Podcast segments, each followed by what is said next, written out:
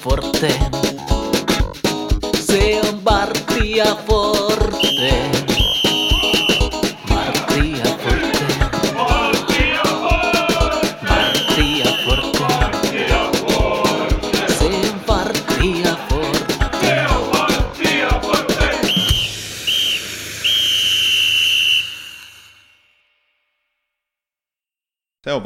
Forteen. Tervetuloa kuuntelemaan TPS-kannattajien podcastia. Mun nimeni on Miikka Ahti. Mukana taas jälleen kerran juontajaparini Kalle Tamminen. Heipä hei. Pitää varmaan sanoa, että loma Phoenixillä, kun silloin kun tämä jakso julkaistaan, niin mä oon komeasti kesäloman puolella, mutta reaaliaikaisessa tilanteessa on vielä yksi puolittainen työpäivä jäljellä, mutta lähestulkoon jo toinen jalka ainakin se on lomamoodissa jo. Oikein hyvään paikkaan tuli tämä, tämä nauhoitus sen puolesta. Kadehdittava tilanne. Kadehdittava tilanne, ei voi muuta sanoa. Me tiisattiin viime jaksossa vähän jotain, jotain muuta, mitä me nyt ollaan, ollaan oikeasti tässä kohtaa tekemässä, mutta meillä on erittäin mielenkiintoinen jakso ja vieras tänään. Tämä on semmoinen aihe, mikä meillä on ollut ylhäällä oikeastaan niin kauan kuin No silloin kun me alettiin ideoimaan, että mitä, millaisia jaksoja tähän meidän podiin voisi tehdä, niin tästä me ollaan haluttu tehdä jaksoa. Eli meillä on TPS P17, tai niin kuin me vanhat parrat sanotaan, P-junnujen päävalmentaja Miro Varhelahti. Morjes Miro ja tervetuloa. Moi, kiitos. Kiitos kutsusta. Kiva olla juttelemassa. Ollaan tällä kertaa, ei olla toimistolla, vaan ollaan vanha kupittaa nimisen kuppila alakerrassa. En tiedä, onko se tietoinen, että on tavallaan meidän aiheeseen oikein sopiva paikka, kun sun edeltäjä P17 päävalmentaja Kim Suominen vaikutti, vaikutti tässä ravintolassa pitkään. Itse asiassa ollaan tällä hetkellä täällä alakerrassa, niin muistan kyllä kymmeniä jalkapallootteluita täällä seuranneen tuolta screeniltä, mikä näyttää vieläkin tässä olevan. Ja oli ihan näin hienot kalusteet sillä, mutta on vahvasti tähän TPS folkloreen sopiva paikka tämä meidän äänityspaikka tällä kertaa. Joo, historia on kyllä tuttu, että tiedän, tiedän tämän paikan historia. Hieno, hieno kunnianosoitus ehkä siinäkin mielessä Kimille, että ollaan täällä tänään. Kyllä. Hei, me ollaan yleensä lähdetty meidän kaikkien vieraiden kanssa ihan sieltä alusta. Ja, ja jos lähdetään sunkin kanssa siitä, että mikä on sun, mistä sun historia jalkapallon kanssa on lähtenyt? No tää on tota, tästä tulee paljon hyppimistä paikkakuntien välillä ja muuta, mutta pelaajana ekaluokkalaisena Espo Ball Club, EBK, mun kasvattajaseura Futiksen, Futiksen osalta siellä siihen asti, että ysiluokan jälkeen muutin sitten Espoosta isän luokse Poriin ja FC Jatsin B-junnuihin siellä, siellä sitten kaksi kautta pelaajana ennen kuin pelaaminen sitten päättyi. Tajusin ehkä, että futiksessa joku muu homma kuin pelaaminen on, on mulle sitten parempi ja tota, siitä suoraan valmentamaan pikkusiskon joukkuetta Karhufutis nimiseen seuraa siellä aika pitkä pätkä, 4-5 vuotta tota, tyttöjen ja poikien valmentamista, sitten opiskelemaan opettajaksi Turkuun. Sitten mä en tiedä, kun mut on kutsuttu, että onko tämä edes tiedossa, mutta tota, kolmisen vuotta Interissä 02 ikäluokan mukana. Ja tota, sitten sit taas takas Poriin, valmennushommat Jatsissa ensin omien töiden ohessa ja aika pitkä pätkä myös päätoimisena eri rooleissa, että siellä, siellä tota, valmennuspäällikkönä ja talenttivalmentajana ja vielä viimeisimpänä sitten niin edustusjoukkueen päävalmentaja yksi puolikas kausi miesten kakkosessa. Ja sen jälkeen sitten tänne Turku ja Tepsin talenttivalmentajaksi ja nyt on ollut sitten puolisentoista vuotta. Et joulukuun 2020 aloitin, aloitin täällä niin tolle lyhykäisyydessään niin kuin noin futishommat seurojen osalta. Oon tuosta Porin tilanteesta ymmärtänyt, niin siellä on aika kovat jyrkät rintamalinjat noiden eri seurojen välillä, niin onko se nyt, sulla on tota FC Jats tausta ja muutakin, niin onko se nyt niinku FC Jatsin miehiä vai enemmän tuommoinen neutraali porilaisen jalkapalloystävä, vaikka vähän ulkopuolelta kaupunkiin muutitkin? No ei, en mä kyllä porilaisen jalkapallon suhteen missään nimessä on neutraali, että kyllä, kyllä mun, mun sydän on punainen niin kuin si, siihen, siinä mielessä, että tota, en, en voi sanoa, että olisin neutraali, että toivon, toivon Jatsille pelkkää hyvää tietysti, että se on paikka, missä mä oon saanut jalkapallon valmentamisesta ammatin ja miss, mitä mä oon kannattanut pikkupoikana ja näin päin pois, että on, on mulle tärkeä seura ehdottomasti. Öö, niin siis minkä ikäinen sä olit silloin, kun sä lopetit pelaamisen? Mä oon ollut silloin sitten, mä oon loppuvuodesta syntynyt, niin olisikohan mä ollut 16, 17, mutta en, en, Okei. en täysi-ikäinen kuitenkaan, että silloin heti alkanut valmentaa. Niin, niin. Joo. Yllättävä ratkaisu noin niin nuoret kaverilta, että, että en haluakaan pelata, vaan haluan alkaa valmentaa. Niin haluatko avata, että mistä, mistä tämä lähti? No tota, niin kuin sanoin, niin varmaan siitä tajusin, että siitä ei ole ehkä uraa mulle tulossa. Ainakin se tuntui siltä, siltä kun tota kasvo yhdessä kesässä sen 18 senttiä ja vähän hajos, hajos paketti tolleen niin motoriikan osalta aika pahasti. Aina on tykännyt, tykännyt tosi paljon pelata ja myös harjoitella, mutta sitten se tuntui siinä hetkessä vaan, että ei, ei, tota, ei vaan riitä. Ja se oli hyvä jengi, että se joukkue voitti BSM hopeeta ja sieltä on tullut, no itse asiassa viime viikon perjantai just vanha joukkuekaveri Boris Kokko soitteli ihan muihin, muihin asioihin liittyen, mutta et, et siellä oli aika hyviä pelaajia, niin tota, ei, ei vaan itse mahtunut niinku siihen, mutta sitten sit se, että mitä Boriksenkin kanssa puhuttiin, niin hän oli sitten kumminkin ainoa, Viljasen Petu on nykyään huipputuomari ja veti jonkin, jonkun, johonkin asti tosi hyvä pelaajauraakin ennen kuin tuli loukkaantumiset, mutta et, et sieltä on tullut aika vähän sitten kuitenkaan niin pelaajia, mutta siellä, siellä oli tosi hyvä jengi silloin, että et tota, siihen se varmaan ja sitten sit varmaan se oma, oma mieli kuitenkin oli niin, niin kiinni siinä futiksesta, halusi sitä jatkaa jotenkin ja sitten pikkusisko jengi tarvi coachin, niin sitä, sitä kautta sitten ollaan tässä. Niin Porihan näin niin lähtökohtaisesti mielikuvissa ainakin vahvasti jääkiekkokaupunki, mutta onhan sieltä ihan kelvo määrä noita jalkapallopelaajakin historiaa saatossa tullut. edustuspuolella vähän homma sakka, mutta ilmeisesti Junnu puolella Porissa tehdään ihan hyvää työtä, vaikka sielläkin ilmeisesti tosiaan, kun mainitsinkin, niin seuraajan välinen yhteistyö ei välttämättä toimi, mutta monessa seurassa kuitenkin tehdään ihan kelpotyötä nuorten kanssa. Joo, sen koko se kaupunki, siellä on ehkä Junnu puolella tietyllä tavalla vähän liikaa seuroja, vaikka ne onkin hyvin, hyvin sille maantieteellisesti jakautunut sinne eri, eri puolille laajaa kaupunkia, mutta, mutta tota, kyllä siellä niin parhaat pelaajat juniori-ikäluokissa on sellaisia, että ne kestää kyllä niin kuin vertailun ihan sille valtakunnallisestikin. Ja kyllä sieltä tulee säännöllisesti poikien pelaajia kumminkin muutamia. Et, et hyvä, hyvä futiskaupunki, vaikka kiekko aina siellä vähän liikaa onkin edellä. Niin 90-luvulla Jatso oli kuitenkin kova, kova joukkue ihan Suomen mittapuulla, että siellä on Suomen mestaruuksiakin. Oli ehdottomasti joo, ja se oli niin kuin itse itse muistaa sitä aikaa, se jälkimmäisen mestaruus 96 ja siitä, siitä vähän eteenpäin, niin isä asui Porissa ja aina, aina niin kuin käytiin katsoa niitä pelejä ja sen takia oli makeet myös sit oma valmennusura ainakin toistaiseksi jatsissa niin lopettaa siihen, että sit sai olla siinä edustusjoukkueen päävalmentajana ja säilytettiin se sarjapaikka. Et se, oli niinku se, se oli tosi iso juttu kyllä itselle.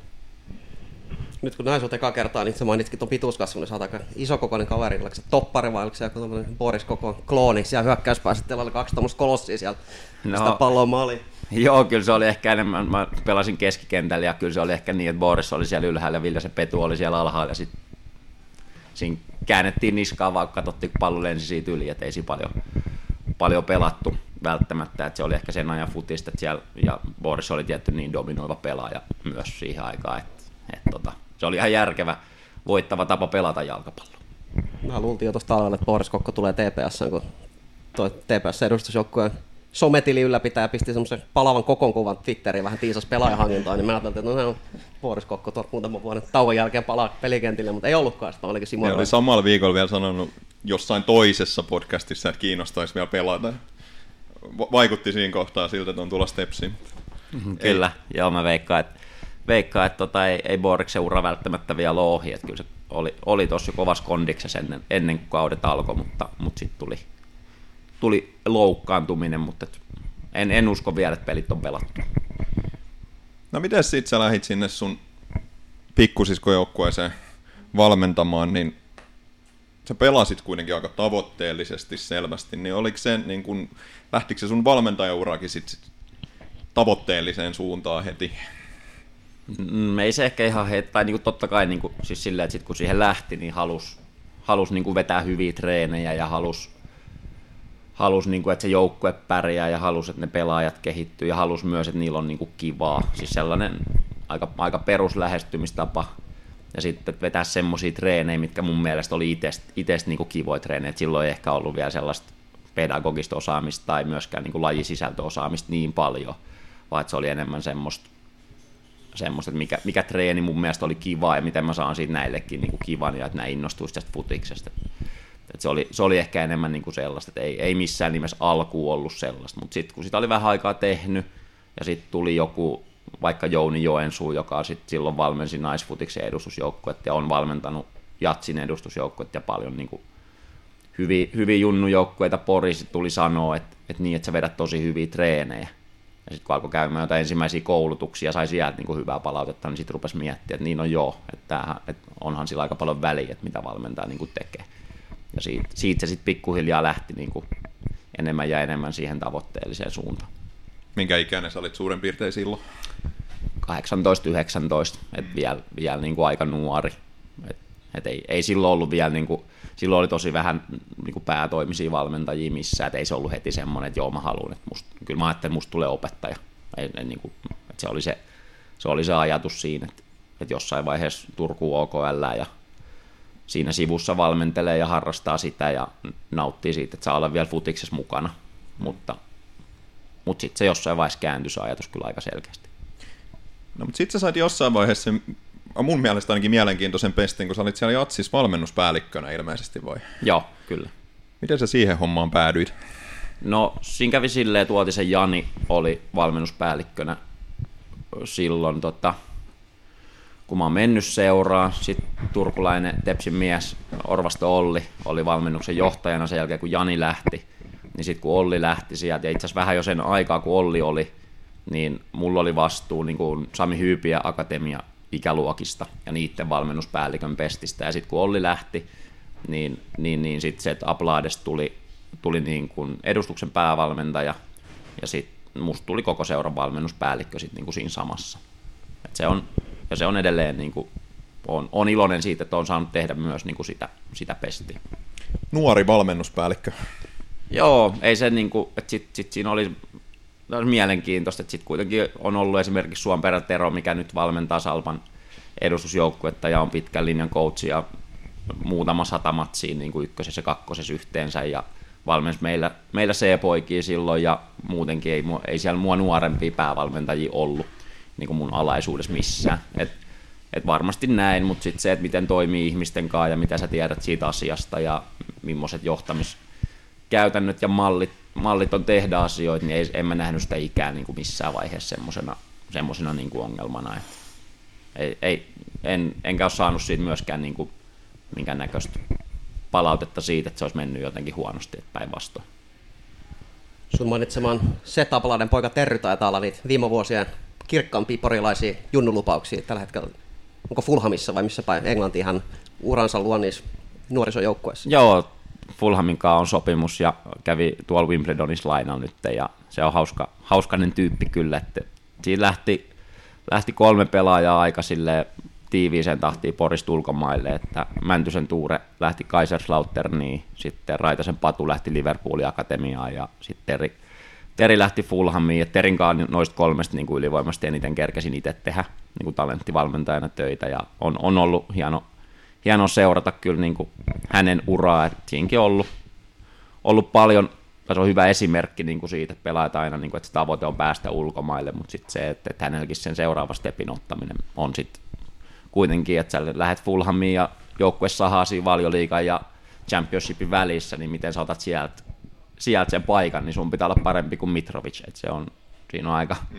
aika paljon tekemistä, mutta mut, on, on kyllä persoonana niin kuin mahtava ja sama pakko sanoa niin kuin setistä, että, että huikea, huikean niin kuin hyvä ihminen ja oli vaikea paikka niin kuin mennä, hän sai potkut, niin ottaa se edustusjoukkueen niin kuin vetovastuu. Et, et sille, sille tota, olla edelleen setin kanssa tekemistä, hän vaikuttaa Gaanassa tällä hetkellä, niin ollaan, ollaan silti niin kuin säännöllisesti kyllä yhteyksissä. Niin sä toimit valmennuspäällikkönä, niin osaako vähän avata meille ja meidän kuntelijoille, mitä kaikkea se valmennuspäällikkö oikein konkreettisesti tekee, tai sun tapauksessa teki siellä Porissa?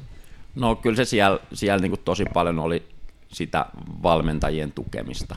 Et mun mun niin kuin ajatusmaailma on se, että, että kuitenkin niistä valmentajista kaikki oli niin kuin oman toimen ohessa. Et ne tekee päivätyöksessä jotain muuta ja sitten tekee sitä valmentamista.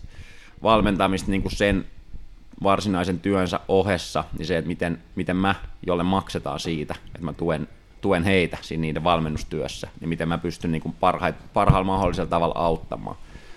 Et, et uskon uskon niin kuin vahvasti semmoiseen yhdessä, yhdessä tekemiseen ja siihen, että, että jos jos mä teen yksinään jonkun otocoachin kanssa paljon, niin siitä saadaan jotain, mutta jos mä teen niiden kaikkien otocoachien kanssa niin, että ne otocoachit tekee samaan aikaan niin kuin vielä toistensa kanssa, että meillä on sellainen vahva niin kuin valmentajayhteisö, niin kyllä, kyllä se niin kuin enemmän oli sitä, sen yhteisöllisyyden ylläpitämistä ja sitä kautta niiden niin kuin jalkapalloilullisten tai valmennuksellisten asioiden niin kuin jalkauttamista. Et sitä, sitä se käytännössä on, että suunnittelu, toteuttamista, arviointi ja siinä kaikissa vaiheissa tukena olemista, niin sitä, sitä se niin kuin mulle kaikista eniten oli. Totta kai myös valmentajien rekrytointi, valmentajien niin kuin, uh, arviointi, tulipalojen sammuttamista. Sitten siinä oli korona-aika siinä vikana vuonna kuitenkin se eka korona kevät osui siihen, niin kyllähän siihen kuuluu paljon, paljon niin kuin sit kaikkea. Ja sit, totta kai niiden seuran pelillisten linjojen niin kuin sitä vetämistä, kontrollointia, että, että näyttää sitä oikeasti siltä, mitä, mitä sen pitäisi olla ja harjoitellaanko me niitä asioita, mitä meidän pitäisi harjoitella ja, ja näin päin pois. Mutta enemmän mä näen sen sellaisena niin kuin, uh, niiden otokoutsien työn helpottamisena ja tukemisena. No mutta sä viittasitkin vähän, vähän tuossa aikaisemmin jo siihen, että päädyit sitten sit kuitenkin Jatsi edustusjoukkueen valmentajaksi ja teit tämmöisen Great Escape-tyylisen tyylisen tempun siellä, että et hyppäsit vaikeaseen paikkaan ja saitte säilyttyä sitten kakkosessa, niin kerroks vähän, että millainen kausi se oli ja millaista siihen oli hypätä sitten valmentajaksi? No, nyt tämä lähtee ekaa kertaa tälle julkisesti, mun parhaat ystävät ja läheiset ihmiset tietää, mutta mä, mä tota, tiesin koko ajan, että tilanne on lähellä, että, että se, että, se että on lähellä saada potkut ja mä olin valmennuspäällikkö. Mä en ollut tekemässä sitä päätöstä, koska mä olin junioripuolen valmennuspäällikkö. Totta kai mä sanoin oman mielipiteeni siitä pelaamisesta ja siitä, että onko se mennyt ja näin päin pois, mutta myös, myös niin kuin kolme kertaa sanoin, että mä en halua siihen. Et mä, koska samaan aikaan mä tiesin jo, mä olin Tepsin kanssa jo sopinut siitä, että mä tuun tänne.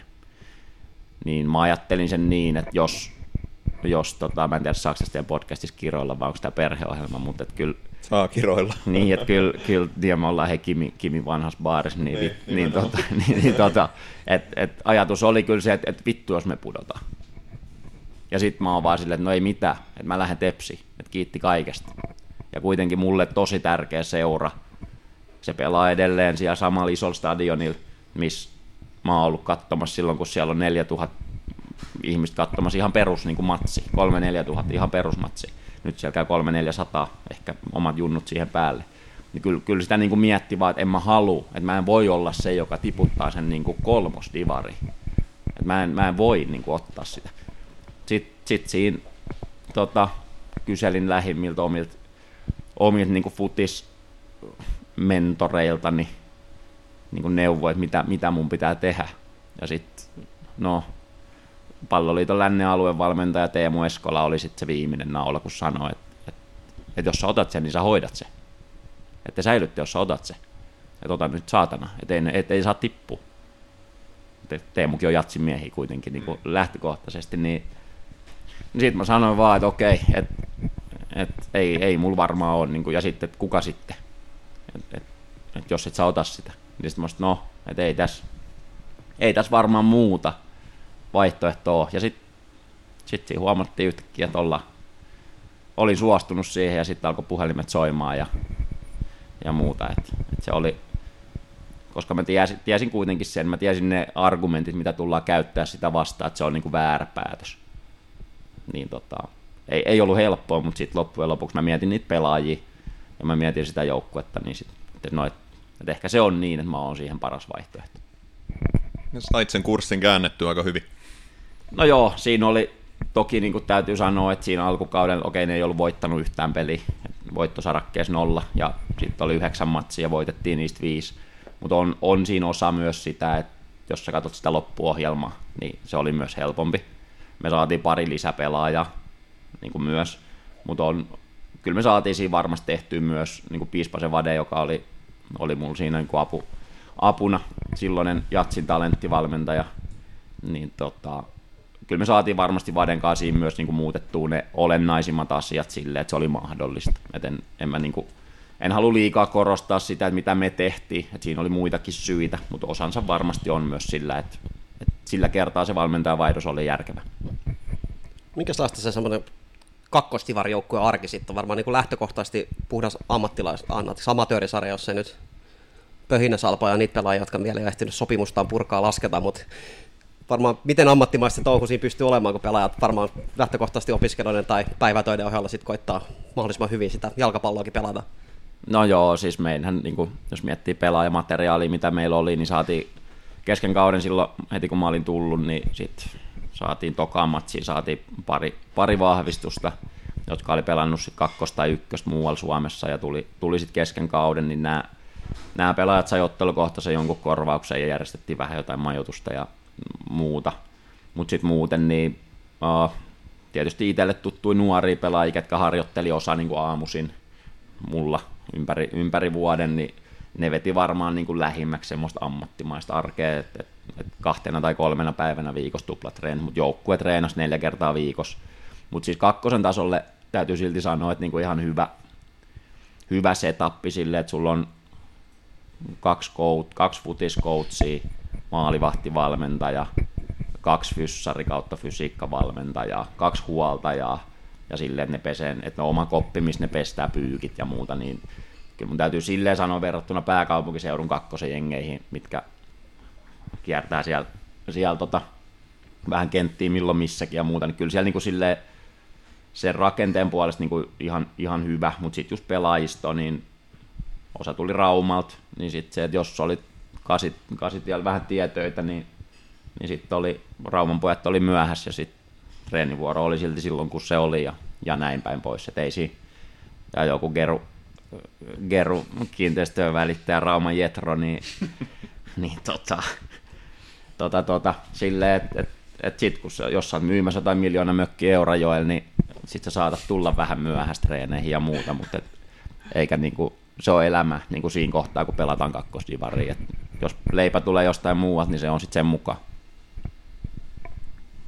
Sanoit tuossa äsken, että sä tiesit jo siinä kohtaa, kun sä otit sen Jatsin valmentajan edustuksen päävalmentajan paikan, että, että sä oot tulossa Tepsiin, niin kerroksä, että miten, miten sä päädyit Tepsiin? Miten se, se homma meni?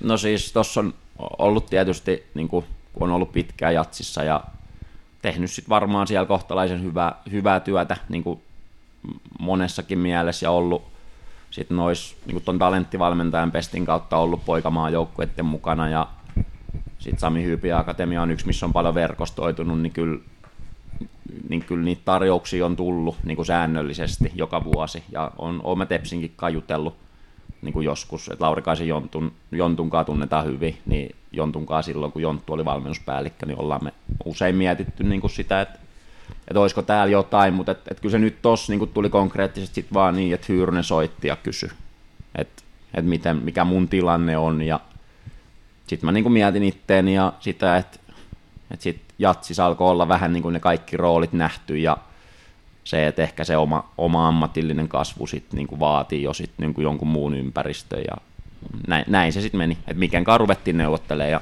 sitten päästiin, päästiin maali. Sä tuossa mainitsitkin, että ei ole ensimmäinen kerta, kun olet Turussa, että sulla on taustalla noita kasvatustieteen opintoja. Itsekin opettajas ihmisenä, niin loogisesti on brändännyt itteni äärimmäisen koulutusvihamieliseksi ihmiseksi, varsinkin näistä niin jalkapallokoulutussuhteen, mutta opettajan koulutukseen mä suhtaudun hyvin myönteisesti. En tiedä, onko tämä aina ollut trendi, mutta jotenkin viime vuosina on havahtunut, että todella moni jalkapallovalmentaja tai valmentaja ylipäätään omaa jonkunnäköistä opettajatausta. Ihan kärkinimistä Jukka Jalonen on luokaopettaja, Markku Kanerva on luokaopettaja, U21-valmentaja Juha Malinen on luokaopettaja, niin tuleeko, onko tämä nyt nähtävissä niin, että ne B-kurssit voidaan unohtaa, että opettajista tulee hyvin valmentajia, vai onko se jotenkin loogista, että valmennuksesta kiinnostavat ihmiset hakeutuu sitten sinne koulutuspuolelle opiskelemaan? Niin, kyllä siinä varmasti on semmoinen, tai itse koen ainakin, että, että tota, sekä siitä valmentamisesta silloin, kun teki opettajan töitä ja oli valmentanut, niin siitä sai tosi paljon apua sinne. Ja sitten taas myös sit, niin kuin ihan noista teoriapuolen kasvatustieteen opinnoistakin, että et, et kyllä ne on auttanut monessa asiassa niin jäsentelee sitä omaa valmennusprosessia, että miten ajattelee, että pelaajat kehittyy ja miten ne oppii asioita. Että kyllä, kyllä siinä varmasti on niin joku, joku yhteys ja sama, sama siinä, että millainen suomalainen, niin kuin, kuinka laadukasta opettajien koulutus on, niin varmaan myös se, että sit, niin oikeasti ymmärretään niistä asioista ja sit siitä, että ihmisten kanssa toimimista, niin se on, se on myös iso osa niitä opettajan niin niitä opintoja, niin kyllä, kyllä mä uskon just Jukka Jaloset ja Rivet ja Maliset ja Jani Honkavaara ja niin kuin, että, että tosi paljon on, on opettajia. Samoin myös nuoris, nuoriskoutseissa on sellaisia, ketkä on niin kuin suuntautunut sit siviilipuolelle sinne opetusmaailmaan tai kasvatustieteen opintoihin. Ja varmaan jalkapallojoukkoja varsinkin, sullakin on taustaa monen eri joukkojen kanssa toimimisessa, niin ei kaikkea muuta kuin mitään homogeenisia yhteisöjä. Sullakin on erityisopettajan työtä sun muuta taustalla, niin varmaan helpottaa sitä erilaisten lasten ja nuorten kohtaamista ja heidän kohtelemista heidän vaatimillaan tavoilla. Joo, kyllä se on ehdottomasti, ehdottomasti niin, että se työkokemus sieltä sit opiskeluaikan täällä, niin tein vielä tuolla tota lastensuojelulaitoksessa tein töitä, niin sitten, että kyllä se, kyllä se antaa sitä, sitä perspektiiviä, että vaikka itse nuori niin ollut ja vieläkin koen itteni suht, suht nuoreksi niin, niin valmentajaksi, vaikka on pitkään valmentanut, niin se, että sit sitä kautta on saanut ehkä sitä tietynlaista elämänkokemusta ja perspektiiviä kuitenkin siihen, että, että aina loppupeleistä on kumminkin ihmisten kanssa toimimista, että sitten se futis on vaan se asia, minkä ympärillä me ollaan. Mites tota, kun nyt sä toimit tuommoisten murrosikäisten nuorten kanssa, niin mitä erityispiirteitä siinä on sit, niin kuin verrattuna esimerkiksi siihen, kun sä oot noit aikuisia valmentanut siellä Porissa? No kyllä se on aina, aina on se sitten pikkulapset tai nuoret tai aikuiset, niin sitten se, että et, et sulla on niinku joku käsitys siitä niiden maailmasta, että missä mis ne elää ja siitä, että mitä, miten ne kokee asioita. Tuossa on nyt tietty niin B-junnut, B-junnut on ysiluokkalaisia, lukion ekaluo, ekaluokkalaisia, siinä tapahtuu aika paljon niin kuin niiden elämässä, niin sitten pitää ymmärtää se, että et, et ei voi vaan niin kuin ajatella, että joka päivä kun ne tulee tuohon, meilläkin on treenivuorot silleen, että yleensä aloitetaan 16.30, niin sitten jos sulla on ollut 8.4 koulu, ja sitten sä tuut kiireellä tonne, niin varsinkaan ne maanantai-treenit, niin ne ei aina lähe. Mm.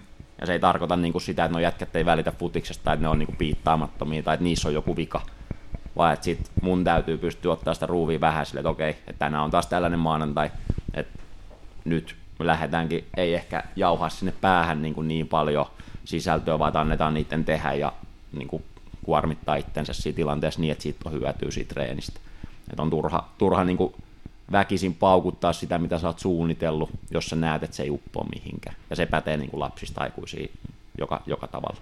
Niin, mulla tulee jotenkin mieleen se, että tässäkin seurassa on tai tavallaan se niin kuin motivaation, tai siinä tulee kaikki nämä muut houkutukset, nyt aina perinteisesti puhutaan, että et, et se motivaatio on ko- kovilla siinä vaiheessa, ja esimerkiksi tässä seurassa semmoisia pelaajia, kun Rooperiski on aikanaan lopettanut, ja Sami Rähmönen on aikanaan lopettanut, nyt viimeisimpänä Ilari Mettälä lopetti uransa, niin se hieno video, minkä hän julkaisi YouTubessa, jos joku ei ole kattonut, niin kannattaa ehdottomasti käydä, käydä katsomassa, mutta hän sanoi siinä myös, että, että hänkin on lopettanut tota, junnuikäisenä uransa joksikin aikaa, niin, niin se on, on kyllä tota, semmoinen hankala kohta. On, on kyllä. Se on niinku herkkä, herkkä ikää niinku just sen suhteen, mutta sitten mä yritän itse ajatella sen niinku toisinpäin, että se on myös tosi herkkä ikää sille, että jos me saadaan lyötyä sitä kipinä, että, että se on niinku, varsinkin tuossa talenttivalmentajan duunis, niin on, on tavallaan se, että, että et sit kun siellä on niitä, kenellä on sitä intoa, niin se on myös, myös niin kuin se vaihe, että missä pystyy boostaan niitä entistä enemmän niin kuin siihen suuntaan. Mä luin jonkun pari vuotta vanhan palloliiton haastattelu, missä sä olit, taisit olla silloin, en tiedä oletko Tepsissä vai missä talenttivalmentajana, mutta siinä sä kuvailit sitä, että se valmentaminen on paljon muutakin kovaa niitä treeniä vetämistä. Että siinä sanoit, että sä tuet, ohjaat ja kyselet ja autat pelaajia, niin se taitaa ihan hyvä näin, että nykyään se valmentaminen on paljon muutakin kuin pelkästään sitä valmentamista, että se on semmoinen kokonaisvaltainen paketti ja pelaajien yleisestä hyvinvoinnista huolehtiminen myös kulkee siinä rinnalla. On joo, ja just se, mitä sanoin niin kuin aikaisemmin siitä, että, että tavallaan että pääset sinne niiden maailmaan sisään, että sä ymmärrät sitä, että, että, että mistä ne tulee ja miten, mitä se niiden kaikki muu on kuin se futis. Se on kuitenkin, vaikka meillä olisi hyvät treenivuorot ja pitkät pitkät treenivuorot ja nää, vaikka olisi tuplatreenipäivä, niin se on 4,5-5 tuntia maks, ihan maks, mitä mä näen niitä jätkiä. Okei, jos on vieraspelireissu, niin sitten. Mutta mut tavallaan se, että et kyllä mun, mun täytyy pystyä niinku olemaan muutenkin niiden pelaajien saatavilla kuin silloin, kun me ollaan siellä kentällä harjoittelemassa. Koska silloin siellä on, jos se on B-junnujen joukkuetreeni, niin siellä voi olla 40 pelaajaa, koska siinä on BSM-joukkue ja sitten siinä on myös tämä toinen ryhmä. Miten hyvin sä oot pysynyt näistä nykyajan trendeistä kartoilla? Mä itse opetan kasiluokkalaisia ja tuntuu, että mä oon ihan boomerina, kun en tiedä yhtään enää mitä kaikkea uusia applikaatioita sun muita on nykyään käytössä, niin vieläkö oot kartalla nuorten no. pääsisäisistä asioista ja kaikkea, mitä ne touhua nykyaikana. No kyllä, kyllä varmaan niin kuin ai, aika hyvin, mutta sitten se, että sit sen pystyy kuittaa sillä valmentajan auktoriteetilla, jos ei ole kaikesta ihan kartalla, niin sitten sit voi vaan sanoa, että tämä ei ole myöskään niin kuin tähän, tähän ympäristöön niin kuin ne olennaisia juttuja. Et, mutta et kyllä, kyllä siinä aika hyvin pysyy, pysyy väkisinkin, kun menee tuonne pukukopille riittävän aikaisin ja viettää siellä tarpeeksi aikaa, niin kyllä siinä isoilla korvilla kuulee paljon asioita. Sä tulit silloin Tepsiin talenttivalmentajaksi, niin avaaks vähän, että mikä semmoinen talenttivalmentaja on, mitä se tekee? No siis no, tällaiset palloliiton viralliset osuudet tähän alkuun, eli siis palloliiton talenttivalmennusohjelma on, on ollut nyt jo kymmenisen vuotta kohta varmaan tulee täyteen niin olemassa, ja siis pelkistettynä se rooli on 16-19-vuotiaiden potentiaalisimpien pelaajien arjen tukeminen niin kuin kaikille kaikella, mikä siihen sisältyy. Eli niistä, niistä vastaan tai pitäisi vastata niin kuin niiden sen ikäisten pelaajien uh, kehittymisestä, ja sitten se on vähän seurakohtaisesti, että miten sitä eri seuroissa, mit, millainen se rooli on, ja meillä sitten tietysti mun, mun rooli on nyt poikkeuksellinen tietysti niin kuin traagisista syistä, että et, tota, olisi olisi erilainen tilanne, jos, jos asiat ei olisi mennyt niin kuin ne meni. Niin olet ainakin virallisesti edelleen talenttivalmentaja, niin onko sen, meneekö ne ihan loogisesti rinnakkain tämä P17-ikäluokan vastuuvalmentajana toimiminen ja talenttivalmentajana toimiminen, vai onko tämä vähän jouduttu just näistä sun mainitsemista syistä vähän muokkaamaan sitä työnkuvaa? No on siinä, on siinä paljon sitä kompromissia tietysti, mutta siinä on myös se hyvä puoli, että meidän talenttipelaajista, kenen kanssa mä tein viime vuonna töitä eniten, niin viime vuonna rajoittui aika paljon 15, 16, 17-vuotiaisiin pelaajiin niin, niin sitten taas, nyt ne samat pelaajat on tuossa B-junnuissa. Siellä, on, siellä on meidän 06 maajoukkuepelaajat, siellä on uusi talo, on, on niinku pelannut meillä, meillä paljon ja, ja näin, että et silleen se on niinku looginen paikka, että kyllä mä siinä tota, B-junnujen valmennustiimissä se olisi se mun niinku pää, pääpaikka ollut joka tapauksessa, ja nyt se rooli on vaan pikkusen erilainen, kun, kun tota, siitä, siitä päävalmentaja puuttuu. Niin, sä sanoit, että sä siellä jatsissa jouduit aika vaikeaseen paikkaan, niin vaikea paikka oli nyt sitten ennen tätä kauttakin, kun tapahtui se Kim Suomisen traaginen poislähtö ja sitten ajauduit, en tiedä, niin no, voidaan lähteä siitä liikkeelle, että minkälainen prosessi se oli, että miten sä päädyit tähän sun nykyisen tuokuvaan, että tulikin ton P-poikien vastuuvalmentajan. No, siinä oli oikeastaan tilanne niin kuin kaikessa traagisuudessaan silloin, kun se oli, oli ja ja, ja niitä niit harjoituksia Kimin kanssa oltiin aloittamassa silloin marraskuun 18. päivä ja, ja, ja sit, sitten sit tapahtui asioita, mitä kukaan ei olisi halunnut, että tapahtuu ja sitten kuitenkin meidän täytyy miettiä tosi nopeasti sitä, että mitä nyt. Et, et tota, ja ei, ei siinä sitten ollut kauheasti niin vaihtoehtoja ja, ja luojan kiitos siinä sit Jani Juhansson, joka, joka on Kimi Apun ollut aikaisempinakin vuosina, niin Jani, Jani oli siihen, siihen niin kuin silleen myöntyväinen, että, että hän, hän jatkaa siinä tiimissä edelleen mun apuna ja Rintalan, Rintalan Petri myös se joukkueenjohtaja, niin kuin maailman paras joukkueenjohtaja Laitisen Kalle niin kuin sit myös, myös, niin me päästiin niin kuin sen pahimman yli ja saatiin aika nopeasti sitten kuitenkin pojille niin kuin sitä purkuu siitä tilanteesta, että ne oli, oli kriisityöntekijöiden kanssa purkamassa sitä ja saatiin heti siihen seuraavalle päivälle tuonne kupittaalle se kynttilätilaisuus ja ei, ei, ei tuollaiseen pysty niin kuin silleen valmistautu.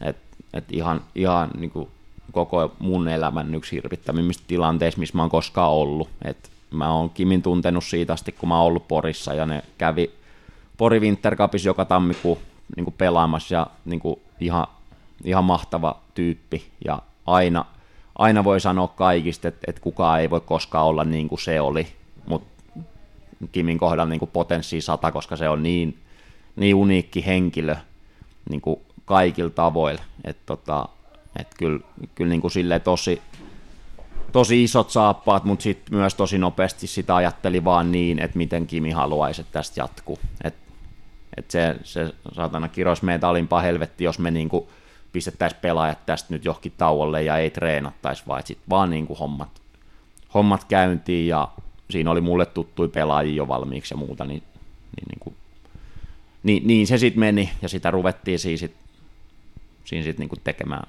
tekemään sit vaan sen, sen kautta, että ollaan yhdessä, tehdään, tehdään sitä futista ja ollaan, niin kuin, ollaan Tepsin B-junnut siitä eteenpäinkin. Se on hienoa, että seura hoiti tämän näin, että oli kriisiapua saatavissa, saatavissa pelaajille heti ja, ja siitä niin kuin hatunnosto Tepsi juniori jalkapallolle ehdottomasti, että tämä, hoidettiin hyvin. Tota, niin, jos me mennään siihen nyt, että, että millainen, millainen joukkue sulla, sulla on. Se on Tepsin P17-joukkue, joka pelaa nyt SM-karsintaa. Miten sä lähtisit kuvailemaan sitä teidän porukkaa? No se on siis todella hyvä joukkue, niin kuin tietysti kuuluukin olla. Tepsin, Tepsin B-junnut. Uh, aika kapea niin kuin sen kärjen osalta sitten kuitenkin. Et, niin kuin kaikilla, me, melkein kaikilla. Toki pelataan sen verran kovas lohkos, että siellä on myös, myös joukkueet, kenellä on aika laajaa materiaalia, mutta mut kyllä me ennen kauden alkuun, kun pelattiin noita parhaimpia seuroja vastaan, niin treenimatseja, niin kyllä, kyllä me pystytään niin kuin ketä vastaan vaan tossakin lohkos, missä ollaan, niin haastaa niin kuin ihan tosissaan. Ja meillä on uh, mielenkiintoisia pelaajatyyppejä, ja meillä on aika nuori B-junnu joukkue. Et 05 vähän juteltiin tossa jo ennen kuin, ennen kuin nauhoitus alkoi, niin Tepsi 05 on ollut aika kapea ryhmä, vetänyt aika kapealla pelaajamäärällä niin kuin läpi ton nuoruusvaiheen ennen B-junnuja. Ja sitten kun siitä, siitä nappaat Jalosen edustukseen ja Ternavan Parmaan, niin, niin siihen, siitä lähtee tietysti niin kuin kaksi kolmesta meidän maajoukkuepelaajasta. Et, et se, on, se on tietysti niin kuin iso, iso lovi niin kuin siihen, että et jos katsottaisiin kaikki Tepsin 05 ja 06 ja ne olisi kaikki koko ajan pelaamassa, niin se olisi vielä parempi joukkue, mutta kyllä se edelleen on jengi, mikä kuuluu SM-sarjaan ja mä uskon siihen, että me se tosta nyt kairataan ennen juhannusta. Niin, tässä oli seuraava kysymys, että miten pelit on sujuneet. Me ollaan vähän tässä meidän podcastissa tota, teidänkin otteita käyty läpi. Tilanne taitaa olla, jos lähdetään rakenteessa liikkeelle, niin onko se nyt kymmenen joukkuetta siinä teidän kummassakin lohkossa. Ja viisi parasta etenee suoraan SM-sarjaa ja kummankin lohkon kuudennet sitten karsii tämän vuoden ykkösen voittajaa vastaan, niin ollaan vähän siinä hilkuilla tällä hetkellä. Näyttää aika vahvasti siltä, että karsintoihin mennään. Miten sä arvioisit tätä tämän kauden otteita näin niin kuin kokonaisuudessaan toistaiseksi muutama matsi? Pari matsia taitaa olla tätä karsintasarjaa vielä jäljellä. Joo, kaksi matsia jäljellä ja no se, että, että ollaan siinä joko, joko viidensi tai sitten ollaan siinä karsian paikalla kutosena tai sitten sen alapuolella, niin varmasti kertoo siitä, että ei olla pystytty kärjen kanssa kilpailemaan. Siellä on neljä, neljä kovin jengiä erottunut aika alkuvaiheessa jo, että siellä on klubi, Honka, Käpylän pallo ja FC Lahti, mitkä on, on, on selkeästi niin kuin edellä. Toki ollaan pystytty kaikkiin niitä haastamaan niin kuin jonkin verran, et, et, et, mutta sitten sit siinä on aika tasasta sen jälkeen, että PPJ voitti nyt Interi eilen ja, ja tota, se oli heille, heille iso voitto, että ne tarras aika kovaa kiinni siitä vitospaikasta nytte, mutta kyllä kyllä me noin kaksi viimeistä matsia lähdetään sillä ajatuksella, että me hoidetaan ne niin, että me ollaan vähintään kuuden ja sitten sit pelataan siitä, siitä karsinnassa, mutta meidän otteet niin äh, ailahtelevia, epätasaisia niin kuin pelien sisällä ja pelien välillä, että saattaa olla, että hyvän matsin jälkeen tulee selkeästi heikompi peli tai sitten aloitetaan peli tosi hyvin ja loppu sakkaa tai sitten toisinpäin, että aloitetaan tosi huonosti ja loppu onkin hyvä. Et ehkä, ehkä osittain kertoo siitä meidän niin nuoruudesta siitä, että minkä verran pelaajia meillä on, jotka on viime kaudella pelannut minuutteja BSM-sarjassa. Niin niitä on tosi vähän tällä hetkellä. Ja monella muulla joukkueella se on totta kai niin kuin 0,5-painotteinen se ryhmä.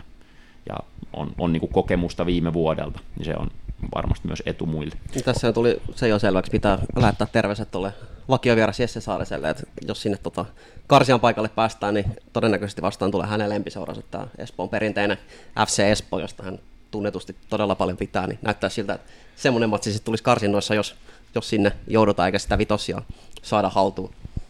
Joo, mulla on ihan hyvät muistot FC Espoosta, että se oli Jatsi edustusjoukkueen päävalmentajana vieraspeli Leppävaaras, niin siellä, siellä varmistettiin sarjapaikka ja samalla myös se, että Espoo tippui kolmoseen, niin se oli ihan, ihan, tota, ihan mieluisia muistoja, mutta hyvä, hyvä B-junnujengi siellä on, että jos, jos me päästään Karsinjan paikalle ja Espoo sieltä vastaan tulee, niin tiukka, tiukka matsi siitä tulee. Ymmärsikö mä oikein, että teillä on nuori jengi tuohon sarjaan vai onko teillä niinku 06 painotteinen se teidän porukka? Joo, kyllä se on, että jos mä nyt, nyt tosta mietin niin viimeisiä, tai ihan koko sarjan ajaltakin, niin kyllä ei meillä varmaan yhtään peliä ole ollut, missä 05 olisi enemmän ollut avauksessa kuin 06. Et, et tosi, tosi nuorella, nuorella ryhmällä, mutta sitten taas se on varmasti, jos mä käännän tämän siihen talenttivalmentajan tehtävään, niin se on taas niiden 06 parhaille pelaajille niin kuin erinomaisen hyvä tilanne, että he joutuu ja saa kantaa iso, iso vastuuta. Mutta totta kai, totta kai se välillä sitten näkyy. No meitä tietysti TPS-kannattajana kiinnostaa ne kovimmat kärkitalentit, niin jos nyt nimet muutaman sen joukkueen avainpelaajan, niin ketkä ne sun nähdäksesi on ne isomman roolin pelaajat tällä kaudella olleet? No kyllä ne on tuossa aika selkeästi tietysti, niin kuin, kun seuraatte paljon, niin tiedätte, ketkä pelaajat on pelannut myös U23 ja ketkä kuuluu meidän Gant Akatemiaan, niin, niin tota, kyllä ne sieltä, sieltä löytyy, että, että jos lähtee alhaalta, niin uusi talo ero tietysti niin kuin 05, että on niin kuin vanhempi B-junnu ja maajoukkue, maajoukkue toppari, niin on, on tietysti niin kuin meidän puolustuspelille tärkeä, tärkeä pelaaja, vuotta nuorempi Lukas Kyllönen tietysti niin kuin hyvänä, hyvänä oppimassa siinä vieressä, mutta valitettavasti molemmat on ollut nyt viimeiset kierrokset loukkaantuneena, mutta sitten keskikentältä niin Boström ja Aapo, joka nyt on sitten reservissäkin pelannut ja oli nyt tuolla Serbiassa 06 maajoukkueen mukana ja onnistui siellä, siellä myös hyvin, niin on, on ollut tietty isos vastuus meidän keskikentällä ja sitten ihan jo niin sanotut teksti-TV-skautitkin voi katsoa, että Heleni Heleni Onni on painanut ihan hyvältä tahdilla maaleja ihan sama missä sarjassa on tällä kaudella pelannut. Et, et tällä hetkellä heillä menee esimerkiksi aika hyvin. Osaatko luonnehtia heitä vähän pelaajina? Kerro, kerro vähän. Että tota, siinä on kuitenkin sellaisia mahdollisia tulevaisuuden edustuksen pelaajia, niin, niin tota, minkä tyyppistä kaveria sieltä on mahdollisesti tulossa? No uusi talous, josta alo- aloittaa, niin urheilullisesti erittäin hyvä, ö, fiksu, tosi, tosi niin kuin, ajattelevainen ja pitää huolta – omasta, omast kropastaan ja on niin kuin silleen urheilija niin kuin siinä mielessä.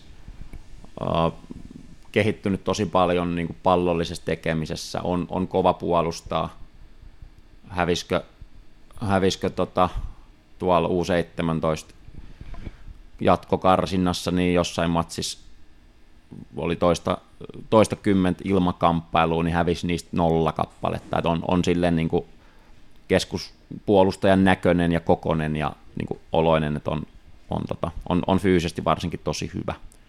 Et tykkään, tykkään kyllä ja on, on pitkään jo ero. Silloin joku olin Poris, niin Eeron nähnyt tietysti tuolla huuhkajaturnauksessa ja alueleireillä, niin on, on kyllä niin kuin potentiaalinen jätkä.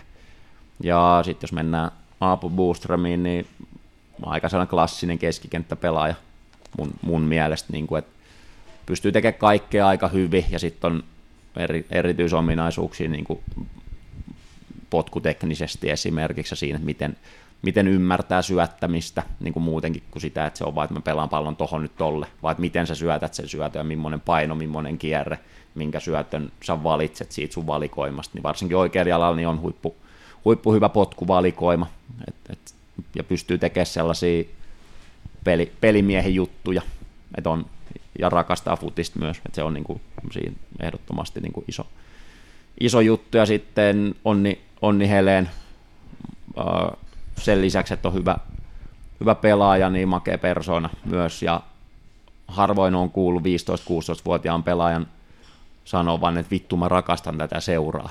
Mm. Niin kuin, kun hän kysyi viime kaudella multa, että, että miksi edustus hävisi jollekin. Ja kun hänellä meni hermot siihen, että kun edustus ei nouse, mm. niin hän sitten sanoi, että vittu, kun hän rakastaa tätä seuraa. Ja on, on elää niin kuin, tunteet on aina isoja, kun puhutaan onnista, että jos menee hyvin, niin sitten sit menee helvetin hyvin, ja jos ei, niin sitten ei. Ja se on valmentajallekin kiva, että saa reaktioita. Mutta on, osaa tehdä maaleja. Se on niin kuin, joistain pelaajista sen tiedät, että sit jos se saa tietynlaisen paikan, niin sun ei tarvitse miettiä, tekeekö se maali vai ei. Et totta kai paljon, paljon kehittymistä näillä kaikilla, että nuoria, nuoria pelaajia ja matkalla sinne edustusjoukkueeseen, niin tarvitaan paljon töitä vielä, niin kuin ihan helvetin paljon töitä. Et ei missään nimessä semmoisia, että pitäisi pelata nyt tuolla tai pitäisi pelata nyt tuolla. Et kaikilla riittää kyllä tekemistä tuossa BSM-karsintasarjassa niin kuin ihan riittävästi myös. Sulla oli hyvä tarina tähän Onni Helenin liittyen. Voidaan tämmöinen sensuroitu versio kertoa siitä, kun oli toi toissa viikkoinen hoiko vieramatsi. Ja oli pieni paita-katastrofi, niin milläs mielellä Onni Helen puki hoikoon painan päälle. Joo, siinä oli pieni sekannus peliasujen kanssa, kun on nyt toi satavuotisjuhlapaita ja ei ole luotteluilmoitukseen päivittynyt, päivittynyt ajan tasalle ja jouduttiin lainaamaan sitten HJKlta keltaisia asuja, niin kyllä se oli päivän selvä onnille koko sen 100 metriä siitä ensin kentältä alkulämmittelyyn jälkeen koppiin ja kopissakin vielä, että hän ei kyllä HJK logolla pelaa, niin kyseli kova äänen teippiä, että pysty, pysty teippaamaan neljällä, neljällä tota, teipin palalla logon piiloon. Et se, se, ehkä kertoo niin kuin myös, myös millainen, millainen pelaaja on kyseessä. Me nostetaan hattua, hattua tälle kyllä ehdottomasti. No me ollaan juteltu tästä nyt aika paljon, että millainen joukkue ja millaisia pelaajia, mutta sitten jos lähdetään ihan siihen sun jalkapallofilosofiaan, niin mitä, miten sä ajattelet jalkapallosta ja millaista jalkapalloa sä haluat peluttaa? No kyllä, kyllä mä niin kuin ajattelen jalkapallosta niin, että, että se pitäisi pitäis perustua siihen, että mikä on niin kuin järkevää ja mikä on loogista. Et, et jos me vaikka aloitetaan hyökkäyspelaamisesta, niin se, että, että miten me saadaan luotua sinne kentälle – sellaisia etuja, että meidän kannattaa edetä. Et, et mistä on todennäköistä, että me onnistutaan etenee kohti vastustajan maalia niin, että sen meidän seuraavan suorituksen jälkeen olisi taas mahdollisimman hyvät niin kuin edellytykset jatkaa sitä hyökkäämistä. Et miten me avataan peliin niin, että me ollaan sellaisilla alueilla, sellaisissa tilanteissa, että sitten on helppo edetä siitä taas se seuraava vaihe. Tai jos me ollaan lähellä vastustajan maaliin, niin miten meidän kannattaa yrittää murtautua, jotta se maalinteko olisi mahdollisimman todennäköistä. Mä uskon tosi vahvasti niin kuin siihen, että, että mikä, mikä on todennäköistä mikä on järkevää. Mutta sitten aina myös muistaa sen, että se on kuitenkin peli. Ja tos nyt, jos miettii noita meidän pelaajia, niin se, että millä, millä tavalla meidän B-junnu joukkue, miten me luodaan etuja, tos, kun me pelataan HJK vastaan. Meidän pitää pystyä yllättämään ne, koska niillä on kahdeksan pelaajaa kentällä meidän pitää pystyä niin kuin yllättämään ne jollain jutulla, mikä, missä me ollaan hyviä. Et, et aina myös, mitä ylemmäs mennään lähemmäs edustusjoukkuetasoa, niin huomioida se, mikä materiaali sulla on, on niin kuin käytössä. Mutta kyllä mä jalkapallosta silleen niin kuin ajattelen, että kaikissa pelin vaiheissa sun pitäisi pystyä kontrolloimaan sitä peliä. Et on se, jos se on hyökkäyspelaamista, niin sen pallonkaan olla niin tehokas, tehokas että sä pystyt niin kuin vaikuttaa, että sä teet sen niin kuin, että kun sä pelaat tietyllä tavalla, niin vastustaja joutuu reagoimaan siihen. Eikä niin päin, että me katsotaan, että vastustaja niin kuin määrittelee sen, että miten me voidaan pelata, vaan että kääntää se aina niin päin, että me dominoidaan sitä tilannetta. Tai sitten jos me puolustetaan, niin silti, että se peli on meidän kontrollista. Vaikka pallo on vastustaja, niin meillä on niin kuin se homma hanskas. Niin noin, noin mä siitä tuolle nopeasti kiteytettynä niin kuin ajattelen. Miten se tämmöisellä yksittäiselle juniorivalmentajalle, kun mietitään sitä sun haluamaa jalkapalloa, miten vapaasti sä saat peluttaa esimerkiksi tota sun nykyistä joukkuetta sun haluamalla tavalla, vai sitoako siihen joku TPS iso linja kautta se edustusjoukkueen tekeminen, kun sinne niitä pelaajia kuitenkin lähtökohtaisesti halutaan kasvattaa, vai onko jotain ristiriitaa, vai saako ihan itse päättää, minkälaista jalkapalloa sä tässä juniori kärkiluokka B-poissa pelutat? No siis kyllä, kyllä varmasti tulisi sanomista, jos, jos me pelattaisiin seuran mielestä väärällä tavalla. Sekin on mielenkiintoista, mitä, mitä se aina tarkoittaa se seura, mutta mut siis käytännössä, käytännössä B-junnut on nyt, nyt sellaisessa murrosvaiheessa, ollaan niin kuin siirtymässä FCTPSn alaisuuteen, eli käytännössä urheilullisissa asioissa B-junnujen päävalmentajan esimies on Mika Laurikainen ja sitten taas talenttivalmentajan esimies on junioripuolella Mikko Hyyrynen. Se on sinänsä on niin, että, että noissa asioissa ei ole hirveästi niin eroa, että kyllä ne isot periaatteet siitä pelaamisesta on samanlaisia, mutta sitten ne, äh, ehkä ne toteutustavat, että miten, miten niihin eri, eri pelin vaiheissa päästään niin kuin siihen, että se peli on meidän hallussa, niin siinä voi olla niin kuin valmentajakohtaisia eroja, mutta kyllä ne isot linjat mun mielestä on, on niin kuin Tepsissä junioripuolella kautta linjan aika hyvin, hyvin niin kuin hanskas. Mitä ne isot linjat on? No kyllä se on just se, että me halutaan niin kuin puolustaa aggressiivisesti mahdollisimman vähän aikaa, että et me saataisiin sen pallonkaan pelattua ja hallittua sitä peliä, mutta myös niin, että siinä on koko ajan se tarkoitus edetä. Että ei, ei vaan pidetä palloa sen takia, että pidetään palloa, vaan että sillä on tarkoitus, että me luodaan etu sinne kentälle, minkä kautta on järkevä ja todennäköisesti edetä kohti sitä maalintekovaihetta. Tuossa aikaisemmin tuli jo määritelty se, että lähtökohtaisesti talenttivalmentaja 16-19 ikäluokkaa, niin seuraavaksi kuitenkin jollain tasolla tota, vähän nuorempikin ikäluokki, kenestä tulee sitten niitä tulevia B-junnujen pelaajia vai keskityksen nyt puhtaasti vaan niihin vähän vanhempiin tapauksiin? No kyllä mulla tossa on niinku C-junnut ja sitten se tulee tuon niinku talenttivalmentajan pestin kautta, että et mulla on niinku 25 työpäivää vuodessa on niinku palloliitolle ja se sisältää huuhkaja päiviä ja huuhkaja turnauksen ja alueleirejä, mitkä on sitten niinku C-junnu aluetoiminta on niin kuin C-junnuille, että se käynnistyy aina huuhkaja turnauksesta ja kestää siitä niin kuin puolitoista vuotta, niin mä oon niissä, niissä sit vahvasti mukana, että näen sekä Tepsin pelaajat niissä, niissä tapahtumissa, että sit sitä alueen muuta pelaajistoa, niin pystyy suhteuttaa sit sitä, että missä, missä ne Tepsin pelaajat menee. Kuinka monessa seurassa tämmöinen talenttivalmentaja on?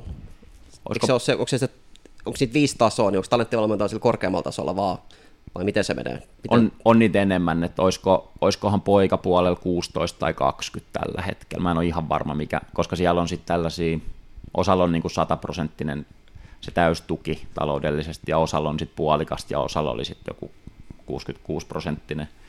Sitten seurat maksaa itse loput ja muuta, mutta et, et, niitä on niinku parikymmentä seuraa, että jos tuossa nyt katsoo, niin BSM-karsinnassa meidän lohkojengeillä taitaa kaikilla muilla paitsi viikingeillä olla esimerkiksi. Ja sitten pohjoisessa on tietty, tietty niin kuin myös, että et se on varmaan se 16 tai 20 seuraa, mitä, mitä siinä on. No millaista on toimii valmentajana just TPSssä?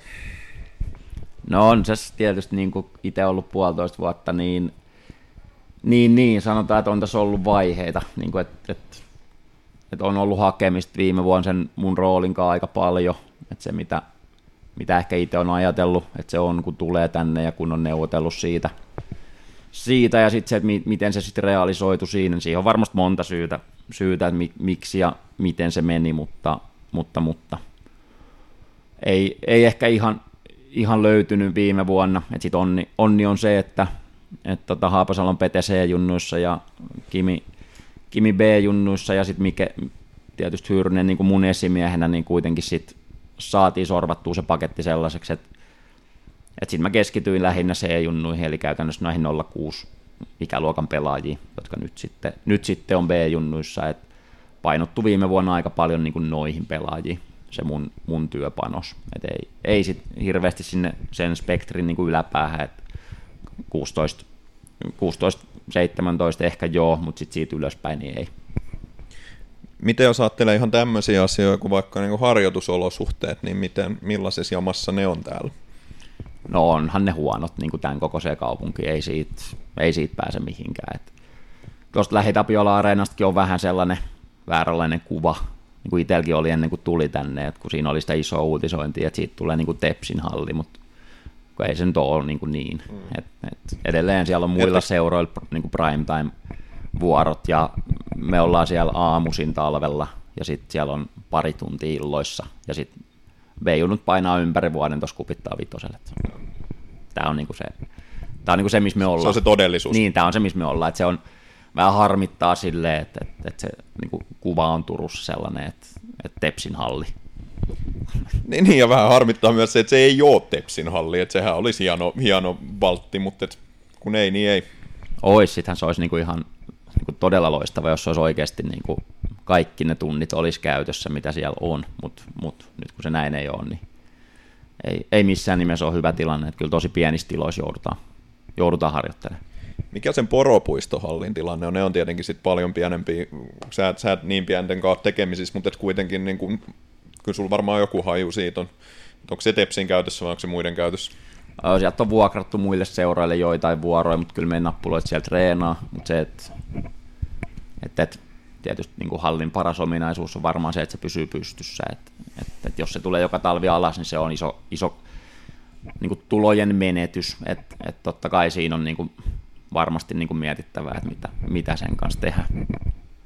Ja sitten on se alamittainen imppari, joka on, on ongelmallinen sekin. Ja kyllä, kyllä nämä tämän kaupungin harjoitusolosuhteet aika heikot on, ja nyt tehän niistä on, on paljon tässä ollutkin kirjoittelua, että mihin, mihin suuntaan tämä tulee menee, että tuleeko sinne Artukaisiin nyt sitten jotain, jotain jonkunnäköistä systeemiä. Mä henkilökohtaisesti en kyllä pidä siitä ajatuksesta, mutta että, Joo, ei kyllä tuohon kupittaa ympärille saisi sais kaikki tulla, mitä, mitä tulee. Et tota, se on kuitenkin niin hieno, hieno niin kuin keskittymä tuossa ja hyvällä paikalla ja muuta, niin kyllä se sinne, sinne toivoisi jonkunnäköistä lisäpanostusta. Niin, ja mä toivon myös, että TPS olisi semmoinen seura, että, että niin kuin, ettei sen harrastamisen tarvitsisi olla sitä, että täytyy lähteä johonkin kauas, vaan tarjottaisi sitä harrastamista myös siinä lähellä. Ja, ja se Artukainen on nyt, nyt kuitenkin aika haastavalla sijainnilla, että miten sinne sitten sit tota junnut saadaan. Ja hienoja suunnitelmia siinä on, että bussilla sitten viedään, mutta et,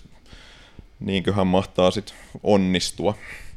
Toki mä en tiedä, että mikä niin kuin Tepsin juniorijalkapallon linja tähän, tähän koko suunnitelmaan on, että ilmeisesti aika jääkiekkopainotteisesti sitä, sitä suunnitelmaa tehdä.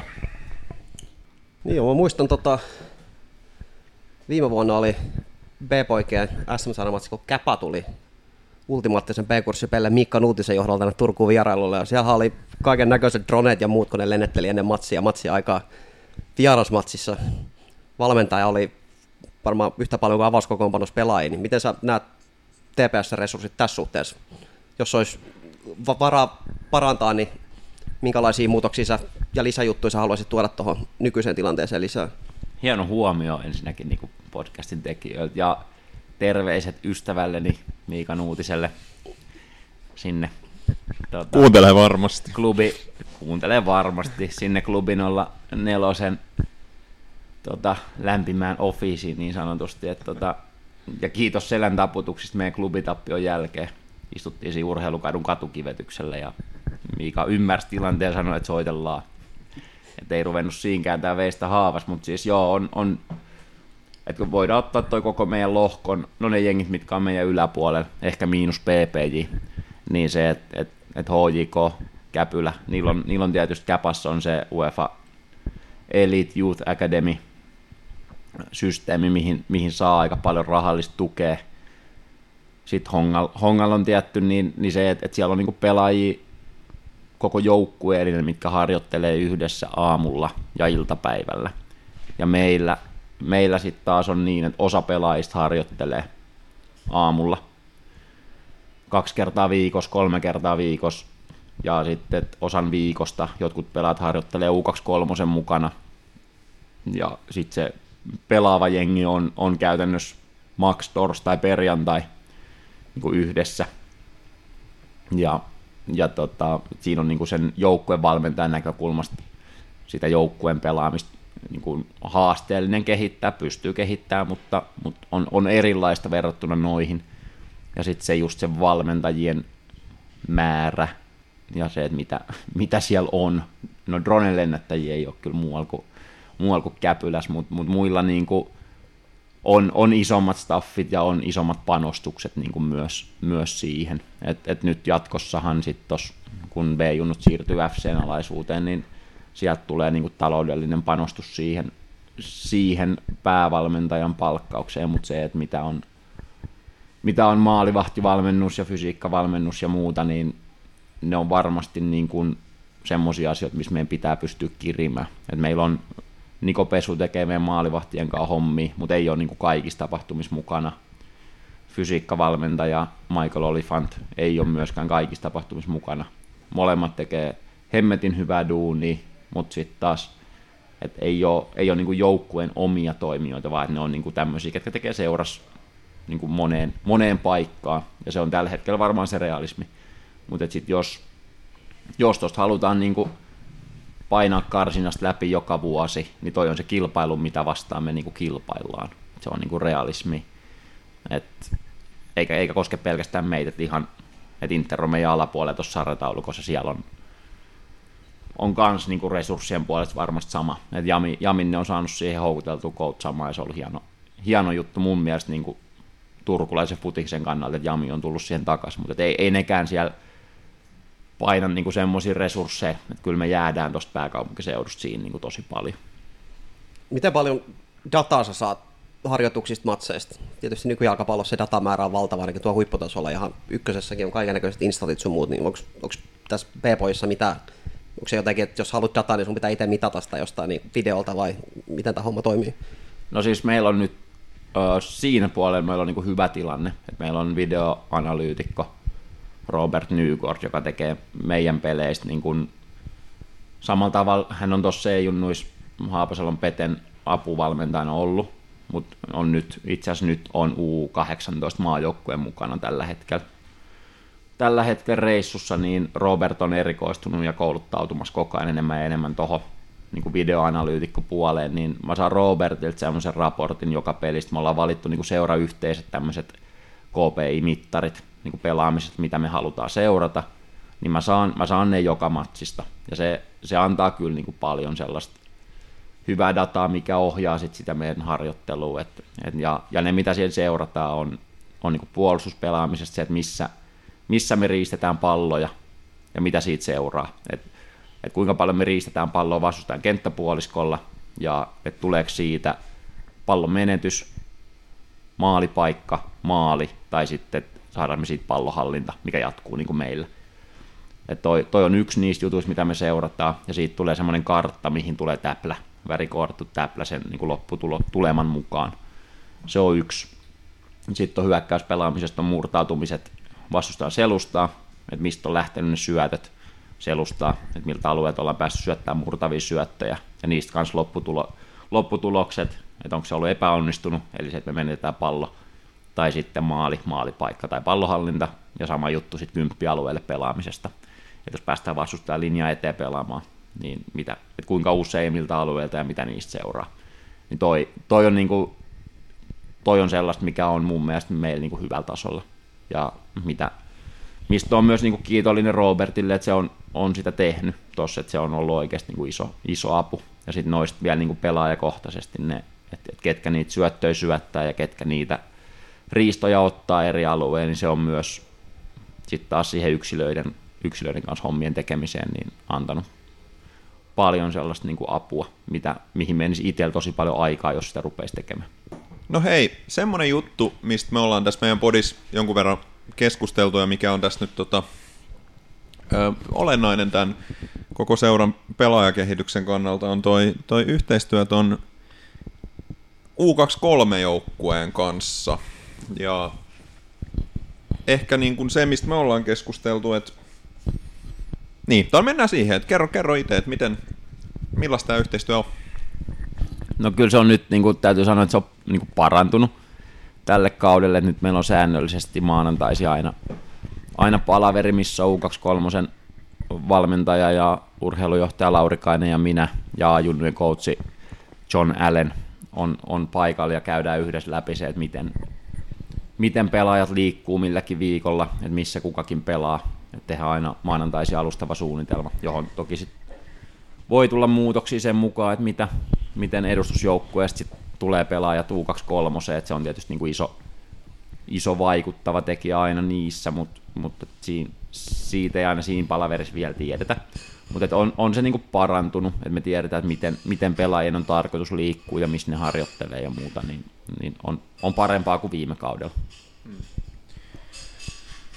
Siellä on, puhuttiin siitä, että, että jotkut teidän, en muista oliko siinä vaiheessa nauhoitus päällä vai ei, mutta että, että tavallaan teidän jollain pelaajilla on aikamoinen kuormitus, kun he, he pelaa teidän sarjaa ja he pelaa sit sitä U23 kolme sarjaa, että, että aika niin kuin kapealla ringillä vetää se U23-joukkue, niin millaisia tilanteita se sitten aiheuttaa, aiheuttaa sille teidän joukkueelle? No kyllä se on, kyllä se on niin kuin, en tiedä joukkueelle mitä se aiheuttaa, että mitä se aiheuttaa niille pelaajille, niin se on se, että se aiheuttaa sen, että ne pelaajat ei voi harjoitella tarpeeksi. Että se on niin kuin ehkä se isoin, isoin niin kuin halla tossa. Et, et toki puhutaan niin kuin yksittäisistä viikoista kokonaisessa vuodessa, mutta se tilanne ei ole missään nimessä niin kuin optimaalinen. Et, et jos, no viime maanantain palaverissa just, että et mitä, miten mä niin kuin esitin asiaa on se, että meil, jos meillä on siellä yläpäässä niin kuin edustus, reservi A ja B, niin okei, edustuksesta mä en sille pelaajamäärää ota kantaa tai siihen, mitä siellä on, mutta reservijoukkue A ja B tarvisi kaikki viisi pelaajaa lisää. Sitten on jos mahdollista niin pyörittää sitä palettia paremmin. Mm. Et jos, jos reservissä olisi viisi pelaajaa, jotka ei ole A- ja B-junnu ikäisiä, jotka on vähän niin kuin, riittävän hyviä siihen sarjaan, niin sitten ne ei tarvitsisi niin paljon A ja B, ja sitten taas se olisi vähäisempää se liikuttelu. Ja sitten taas, että jos tilanne ei ole se, että niillä ei ole niitä pelaajia, ja ne joutuu ottaa ne B-stä, niin sitten se, että vaikka ne ottaa B-stä kolme neljä parasta, niin se ei rokottaisi meitä niin paljon tasollisesti, jos meillä olisi taas vähän laajempi se kärjen taso. Ja sama, sama koskee sitä Aata, mikä on siinä välissä. Et, et sitten taas, että jos, jos Aalla on kaikki niiden parhaat pelaajat käytössä, niin ne pelaa varmaan SM-mitallista syksyllä. Ja sitten taas, että jos ne antaa parhaat sinne reservi, niin, niin sitten ne ei pelaa mitallista. Et se on taas priorisointiasia tietysti. No, tässä on puhuttu paljon, että tavoitteena on nostaa tämä reservijoukkue kakkoseen, mutta siellä se nyt on edelleen kolmosessa, niin miten sä näet tuon kolmosen sarjana, että et, et, tota, palveleeko se sitä tarkoitusta, mikä tuolla tuolla joukkueella on? No, itse olin U19 maajoukkueen leirillä nyt helmikuussa apu, apuvalmentaja tehtävissä, kun päävalmentaja oli estynyt ja sain ilokseni kutsun sinne ja pääsin lähtemään, niin sieltä puuttu pelaajat, jotka on ulkomailla ja muutenkin puuttu jonkin verran pelaajia, että et se ei ollut ihan se, ihan se terävin kärkiryhmä. Ja siellä oli yksi pelaaja. Okei, klubin olla nelosen pelaajat viime kaudella pelannut ykköstä, nyt pelaa kakkosta, mutta siellä oli muuten siellä oli yksi pelaaja, joka pelaa kakkosta. Kaikki muut pelaa korkeimmilla sarjatasoilla, ja ne on U19 pelaajia. Et jos me mietitään niin nuorten pelaajien kehityspaikkana, niin en mä tosta, jotkut sanoivat, että lännen kolmosen taso on noussut, niin en mä silti siitä niin kuin valtakunnallisella tasolla puhuisi nuorten pelaajien niin kehityspaikkana kauhean, kauheita ylisanoja. Siellä on hyviä pelejä, siellä on OK-pelejä ja sitten siellä on heikkoja pelejä. Et, et se on varmasti sarjana semmoinen, mutta sitten samaan, samaan hengenvetoon on pakko myös sanoa, että niin kauan kuin edustus pelaa ykköstä, niin reservi ei voi pelata kakkosta. Et sit se ei ole taloudellisesti niinku realistinen yhtälö, että et tota, ensin, ensin pitää saada edustus ylös ja sitten seuraavalla kaudella se reservi kakkosen. Sen jälkeen me voidaan alkaa puhua siitä, että miten, miten houkuttelevaksi me saadaan tämä niin koko ympäristö nuorille pelaajille Suomessa. Se oli hyvä, että sä nyt oot meidän kanssa samaa mieltä. Me ollaan vähän niin kuin pyöritelty ääneen ja ei ääneen sitä, että nykyinen, nykyinen puuli, mistä muodostetaan ne kolme joukkuetta, niin se ei kyllä riitä kolme joukkueen pyörittämiseen. Että vähän niin kuin ei palvele oikein ketään tämä nykytilanne, että se on vähän jokaiselta osapuolelta pois. Miten se niin käytännössä, mä en tiedä, onko, siellä, onko Sami Rähmön ainoa oikeasti U23 pelaaja? Onko siellä joukkueessa niin U23 pelaaja yhtään muuta, vai onko se kaikki muut B-junnu ja A-junnu? Miten treenaako U23 jollain porukalla yhdessä? Tuleeko sieltä näitä Onni Helene ja Aapo Prustram, että käykö se niin treenaamassa sen porukan kanssa jossain vaiheessa vai tuleeko se vaan pelaamaan niin ottelut sinne ja käytännössä on B-poikien pelaaja sitten harjoitusvaiheessa? No siis siinä on muutamia pelaajia, ketkä ei ole ikänsä puolesta enää niin A-junnu kelpoisia, siellä on Holopaisen – Holopaisen Erik, Niklas Harittu, Joni Lehto, joku, joku taitaa vielä olla, Otto Näsi, mutta muuten niin A- ja B-ikäisiä ne pojat on, mutta sitten ne, ketkä siellä se joukkue treenaa niin, kuin niin että siellä on sitten Helen ja Boostrom esimerkiksi, niin harjoittelee pääsääntöisesti siellä, ja sitten jos tiedetään, että viikonloppuna on B-junnojen peli, mihin ne tulee, niin sitten ne tulee loppuviikosta meidän mukaan, torstai, perjantai tai perjantai, riippuen vähän, että mitä, miten, miten siitä asiasta sovitaan, mutta, mutta kyllähän se niin kuin on tosi, tosi pienellä pelaajamäärällä menee, ja sama oli viime vuonna, että aika pienellä, pienellä määrällä, viime vuosina oli muutama ehkä enemmän, enemmän niitä niin kuin NS-yli-ikäisiä pelaajia, jotka ei voi Aassa pelata. Et siellä oli Vilho Heikkistä ja Kassu Tuomeen ja Ali Jasini ja näitä, niin, niin tota, niitä, niitä sen ikäisiä pelaajia siihen niin kuin vähän tarvittaisiin rungoksi enemmän, että niitä täydennettäisiin sieltä nuorista. No, mikä sellainen prosessi se on? Esimerkiksi viime keskiviikko nyt, tiedä oliko eka kerta, että oli sama aikaa, samaan päivään oli B-junniottelu ja reserviottelu, niin minkä sellainen vääntö siellä maanantai palaverissa sitten käydään siitä, että kuka pelaa missäkin, vai onko se kaikille selkeää, että se heille pelaajille se B-pojat on kuitenkin se ykkösprioriteetti, ja sitten jos aikataulu mahdollistaa, niin he tulee sinne reserveihin. No nyt varmaan tänä vuonna se on ton takia, että pelataan taas normaali karsinta b että et, et siinä pitää niinku selviytyä tulosten puolesta riittävän hyvin, että pääsee SM-sarjaan, se on iso prioriteetti niin koko seuralle, niin sen takia, sen takia noin, ja koska myös meillä b puuttuu, puuttuu paljon pelaajia, niin se, se varmaan osa, osaltaan myös niin kuin, johti tohon, mutta ei, ei siitä käyty niin kuin oikeastaan mitään semmoista kauheat vääntöä, että kyllä, kyllä siinä U23 osalta he olisivat sitä mieltä, että he täydentää A-junnuista sen, mitä, mitä tarvii, ja sielläkin on hyviä pelaajia miesten kolmoseen lännen alueelle niin kuin myös, että et se on myös, myös hyvä muistaa, että sitten tässä lähialueella on Kaapo ja Salpa ja Piffeni, missä pelaa semmoisia pelaajia miesten kakkosta tai jopa miesten ykköstä, jotka ei ole sitten niin viime vuosina ollut ehkä meidän seuran prioriteeteissa sinne reservijoukkueeseen, että sen tasoisia pelaajia vetää tuossa muualla niin kuin korkeammin sarjatasolla. Me ollaan puhuttu tuosta tota, A-poikien SM-sarjasta tässä kanssa, ja tota, miten sä niin näet sen sarjan merkityksen tässä, tässä pelaajakehityksessä, että se on vähän jotenkin, siitä puhutaan hiukan ehkä rumasti semmoisena jonkunlaisena väliinputoajasarjana aina välillä, ja, ja käsittääkseni ihan kaikilla seuroilla ei nyt niin panostusta si- siihen sarjaan oikeastaan olekaan, mutta et mikä niin kuin, niin, että miten sä näet sen, sen sarjan merkityksen?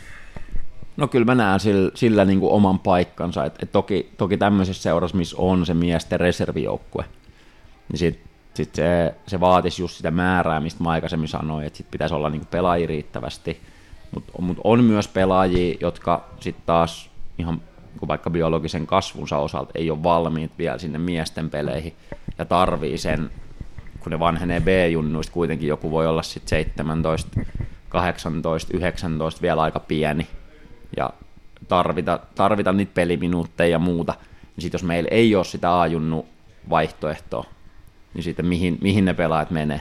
Mm. Et, et ky, kyllä mä näen sillä hyvin hoidettuna ja hyvin organisoituna ja sitten, että se yhteistyö, yhteys toimii sinne U23, niin kyllä mä näen sen, niin kuin, että sillä on paikkansa edelleenkin. No jos sitä ajatellaan toinen, tota, miten se P17 kakkosjoukkue, niin mikä on sen, sen merkitys tässä kokonaisuudessa? Teillä on, on kuitenkin siinä semmoinenkin porukka. Joo, kyllä mä näen sen vähän samalla kuin tossa, että ei, ei kaikki ole valmiit siirtymään B-junnujen jälkeen miesten peleihin niin ei kaikki C-junnut ole valmiit myöskään siirtymään sinne BSM-tasolle. Et, et siinä on nytkin kun 06 ikäluokka, vaikka me pelataan nuorella joukkueella, niin silti siellä B2, vaikka ne treenaa BSM-joukkueen mukana, niin ne pelaa siellä P17 kakkosta pelaajia, jotka tulee sitten taas ensi vuonna olemaan niin kuin varmasti siinä BSM mukana. Et, et jos, jos no karikoiden, jos, jos kaikki muut tuon lohkon top-jengit lyö keskikentän keskelle vaan 05 ja 06, joista vähintään toinen on maajoukkueessa. Niin sitten ne meidän pienimmät, pienikokoisimmat 06 pelaajat, vaikka ne on hyviä futaajia, ei vaan pysty saamaan niin kuin onnistumisia siinä sarjassa. Niillä pitää olla riittävän hyvä paikka pelata. Et ne harjoittelee kyllä meidän niin kuin parhaiden pelaajien kanssa ja mukana, mutta sit, et, et, et pelaaminen kuitenkin on välttämätön osa sitä sun kehittymistä, niin siksi, siksi se on tärkeä olla meillä niin kuin olemassa se, myös se toinen peliryhmä.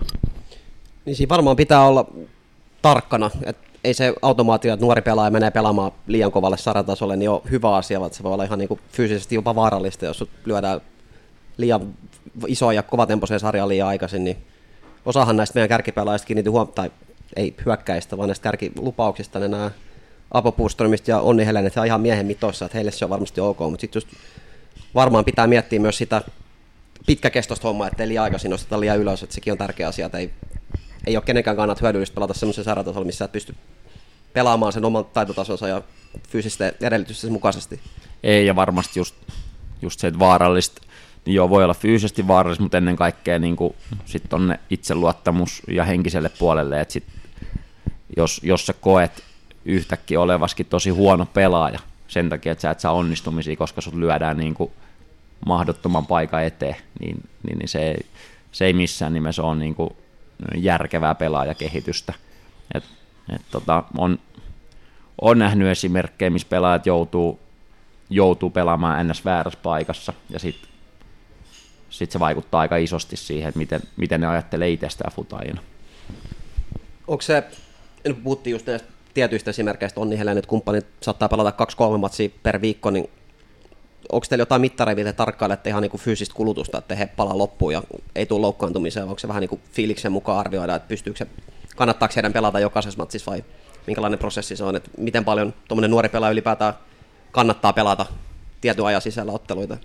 Joo, kyllä me sitä ollaan jouduttu nyt tässä viimeiset kolme viikkoa tosi paljon puntaroimaan, niin kuin sanoin aikaisemmin, niin sit se valitettavasti on pois siitä harjoittelusta, että, että, noin noi pelaajat, mitkä on molempien mukana, niin okei, sitten ne on semmoisia, että ne on, tulee reservin pelissä, pelaa 20, 20 minsaa lopusta, niin niin tota, että siitä, siitä ei tule niinku sitä pelikuormaa niin paljon, mutta sitten se on taas pois siitä harjoittelusta, että et enemmän mä näen sen, sen niinku ongelmana, mutta ei me, ei me varmasti niinku silleen vaarallisen paljon niitä peluuteta, että se ei ole optimaalista, mutta mut sitten jos se on yksittäinen viikko, niin se ei varmasti ole vaarallista, jos, jos ne niinku viikon muut päivät on sellaisia, että siis käytännössä siinä on ollut palauttavia ja valmistavia harjoituksia pelkästään, mutta sitten sit taas se, että et mitä me tehdään niiden pelaajien kehitykselle siinä vaiheessa, jos se olisi aina noin, niin, niin se ei tietenkään ole niinku hyvä asia. Mutta kyllä, kyllä me se tiedostetaan koko ajan, että et sen, se ei voi,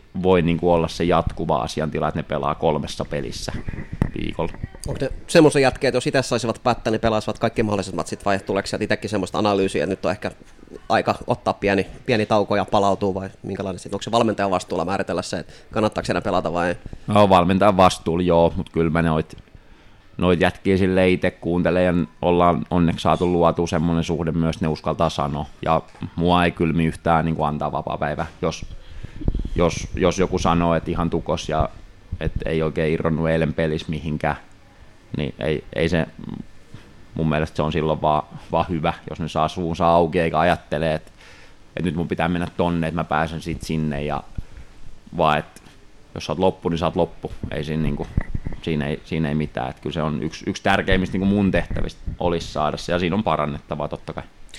Pelejä ja harjoituksia on paljon, kuormitusta ihan valtavasti, mutta miten suuressa roolissa ö, tämän ikäisten pelaajien kohdalla on semmoinen, aina puhutaan sitten oma, omatoimisesta harjoittelusta, että et jaksaa käydä omatoimisesti tekemässä, niin miten sä niin näet sen asian tässä kokonaisuudessa? Mm, kyllä, se, kyllä se näiden pelaajien kohdalla, mitkä, mitkä on niin tässä meidän, vaikka puhutaan meidän Gant Akatemia pelaajista, niin kyllä sinne aika vähän jää sitä niin ylipäätään mahdollisuutta. Et siinä on tosi paljon, paljon ohjelmoituu, mutta sitten taas onneksi myös esimerkiksi nyt Helen ja Boostrom, ne on molemmat semmoisia jätkiä, että ne tykkää niin paljon siitä. Et, et en, mä, en mä ole niinku niiden kohdalla huolissaan siitä ö, oman toimisen, varsinkaan lajiharjoittelun tekemisestä, enemmän ehkä sitten mennään sinne, että et kuinka huolellisesti sä muistat tehdä kaikki niinku lihashuoltoasiat ja nukkuu ja syödä ja et enemmän ehkä mennään niinku siihen, siihen asiaan ja et siinä on taas varmaan semmoinen pieni vastakkainasettelu sen, että, että kuinka paljon halutaan kontrolloida ja kuinka paljon halutaan antaa niin kuin heidän oppia sitä itse, niin, niin tota, että enemmän se liittyy ehkä noihin asioihin, että kyllä noin, kyllä noi pallonkaan noin pojat tykkää niin paljon olla, että kyllä ne käy.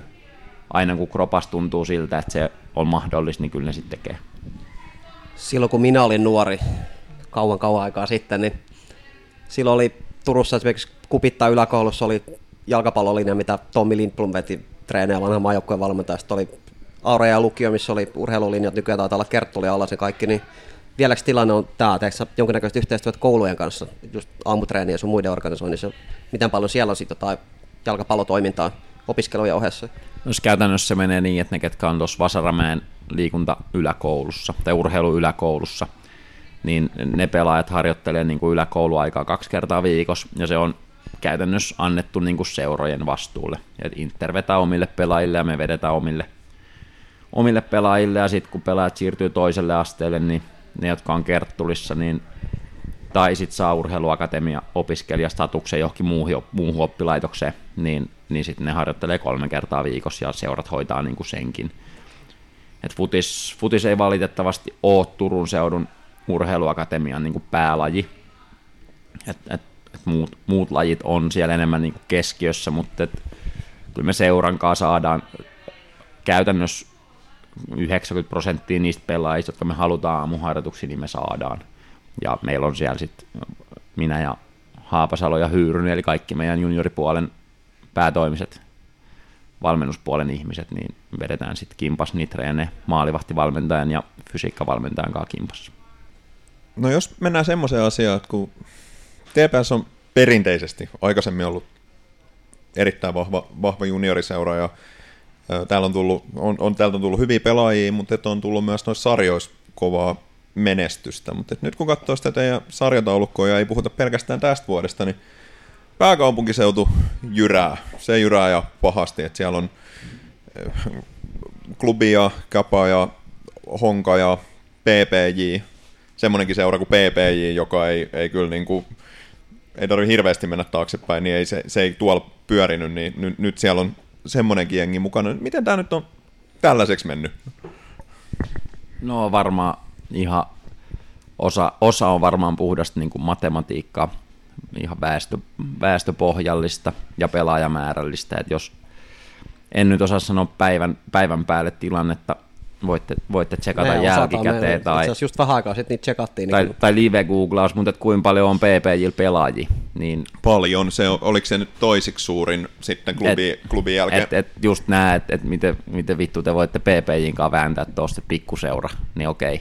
Jätkäsaares oma halli, ton verran junnui, ja sitten postinumeroalue Helsingissä on semmoinen, että on helppo kasvattaa resursseja, jos sanotaan tolleen niin kuin kauniisti, että et Etelä-Helsinki, Etelä-Helsinki alueena, niin siellä on tehty aika mittavia satsauksia niin kuin viime vuosina, että enemmän siellä on ihmisiä töissä jalkapallossa kuin meidän seurassa, mm. niin kuin junioripuolella. Et, et, tota, et se on aina vähän, että mit, miten sitä, niin kuin, että mittaako sitä perinteillä vai mittaako sitä sillä, mitä on nyt. Et, et totta kai, jos sulla on ihmisiä töissä tekemässä sitä joka päivä päätoimisesti enemmän, ja sulla on enemmän pelaajia, kenen kanssa ne tekee, niin, niin se on. Niin, niin ei kai mm. tässä hetkessä kilpaurheilussa niillä perinteillä tee niin sanotusti hevo helvettiin. Niin, siis se on ehkä vähän semmoinen, mitä, mitä itse ehkä pitää semmoisena pienenä kritiikkinä omaa nykyistä seuraa, niin Turun palloseuraa kohtaan, että, että, että ajatellaan, että se automaattisesti tarkoittaa jotain, että ollaan tepsi. Että ei, ei voida mennä niin kuin sen taakse, että, että, että joskus on ollut ja edelleenkin on paljon hyviä asioita, mutta ei voida mennä vaan niin kuin sen taakse, että, että meidän pitää olla siellä, koska me ollaan tepsi.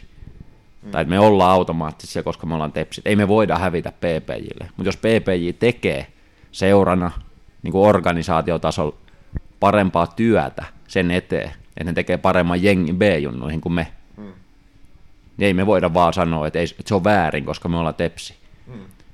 Se ei vaan riitä, mitä me tehdään, jos, jos sieltä tulee joku ja se, että pystytäänkö me kilpailemaan semmoisen seuran kanssa, milloin on noin paljon pelaajia ja enemmän resursseja, niin sitten sit meidän pitää varmaan miettiä, että miten me, miten me kasvetaan niin, että me voidaan kilpailla niiden kanssa.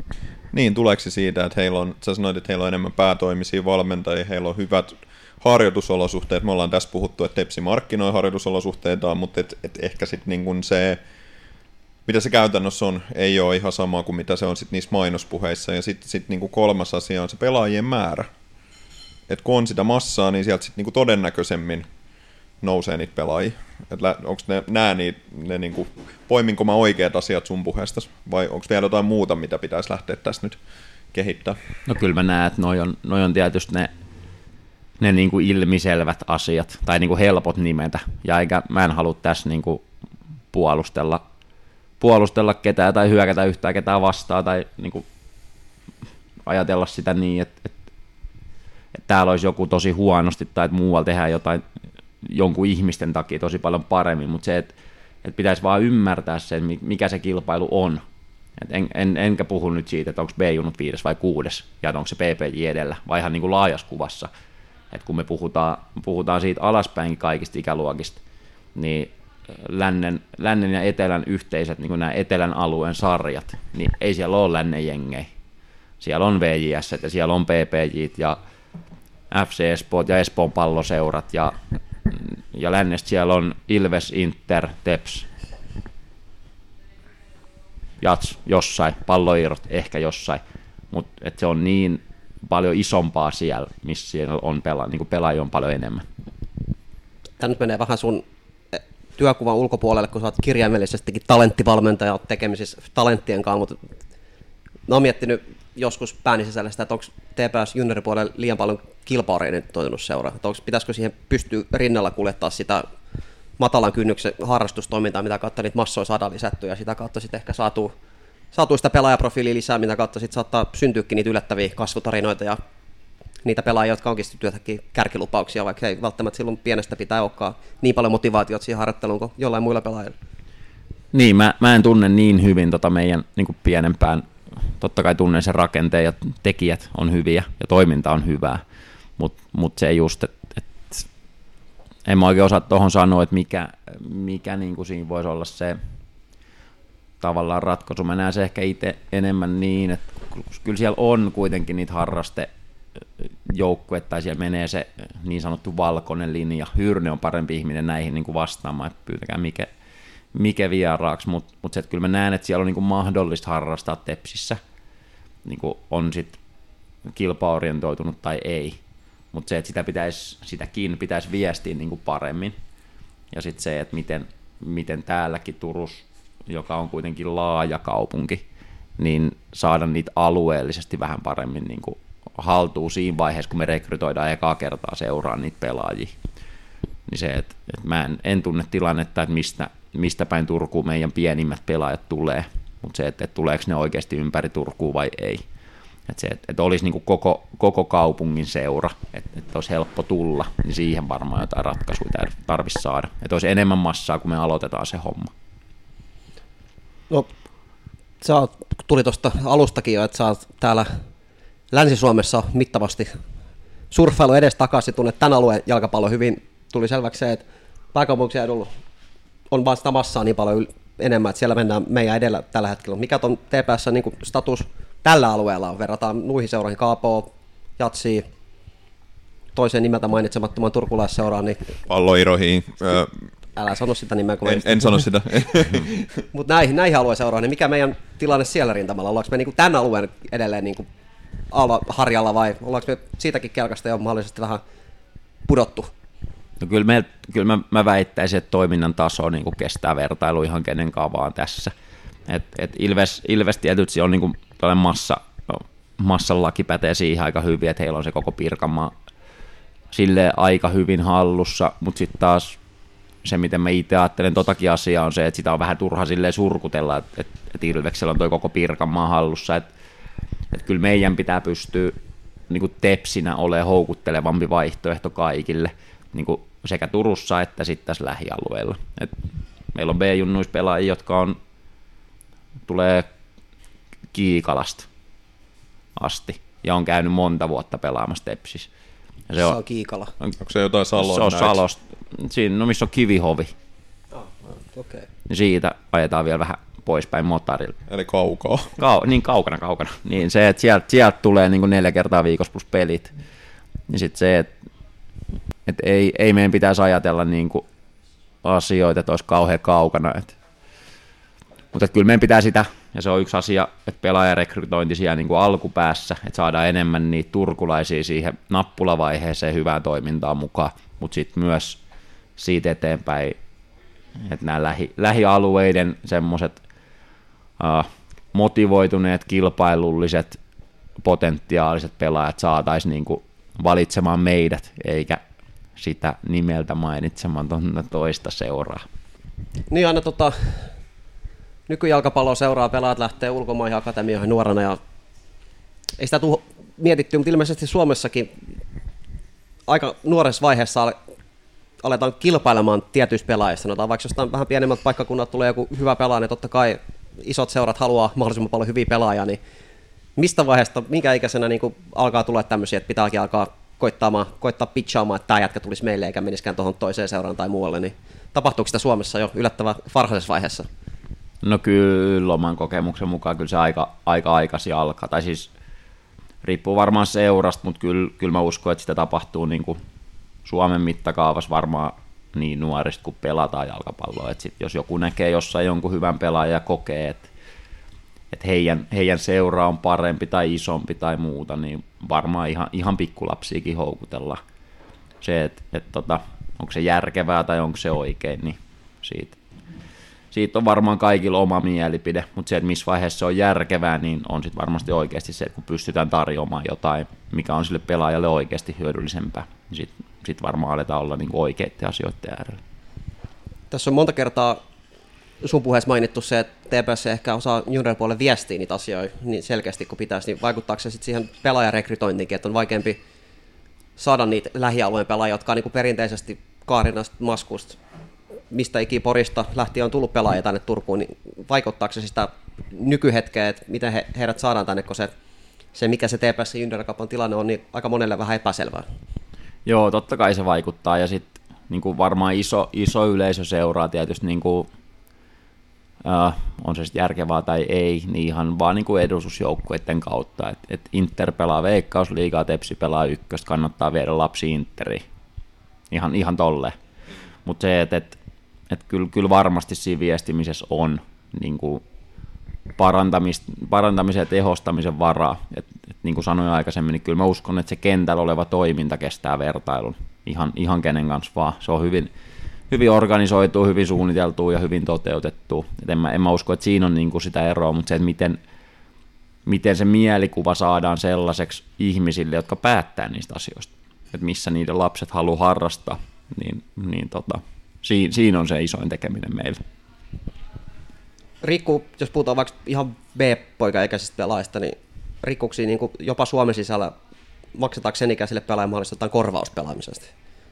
Jotkut isot seurat, sanotaan HJK, Honka, Ilves, pystyykö se niin tarjoamaan ihan niin rahallista korvausta sanotaan 15-16-vuotiaille pelaajille vai mikä se tilanne on? Mä en ihan, ihan tarkkaan en tunne muiden seurojen toimintatapoja, niin kuin, että miten, miten taloudellisesti, mutta kyllä varmasti on siis sellaisia, että korvataan kulut, että pelataan pelataan aina ilmanen kausi ja saadaan vaikka kengät tai, tai muuta, mutta et, ja mitä lähempään pelaajat on edusjoukkueen tasoa tai nähdään, että ne tulee jollain aikavälillä olemaan, niin varmasti myös sit kiinnitetään niin sanotusti ammattilaissopimukselle, että sit jos ulkomaiset seurat kiinnostuu, niin sit saadaan niin myytyä pelaaja, eikä vaan menetetä pelaaja ja saada sitten kasvattaa rahoja.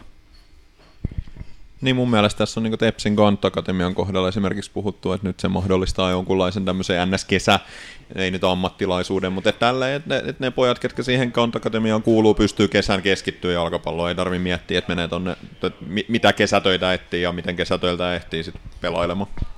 Joo, ja toi on musta niinku hemmetin hyvä, hyvä idea ja hyvin, hyvä niinku sellainen uusi, uusi kulma sille, että että et niille pelaajille, jos niillä on joku taloudellinen korvaus, niin sitten se painotetaan niille kesäkuukausille.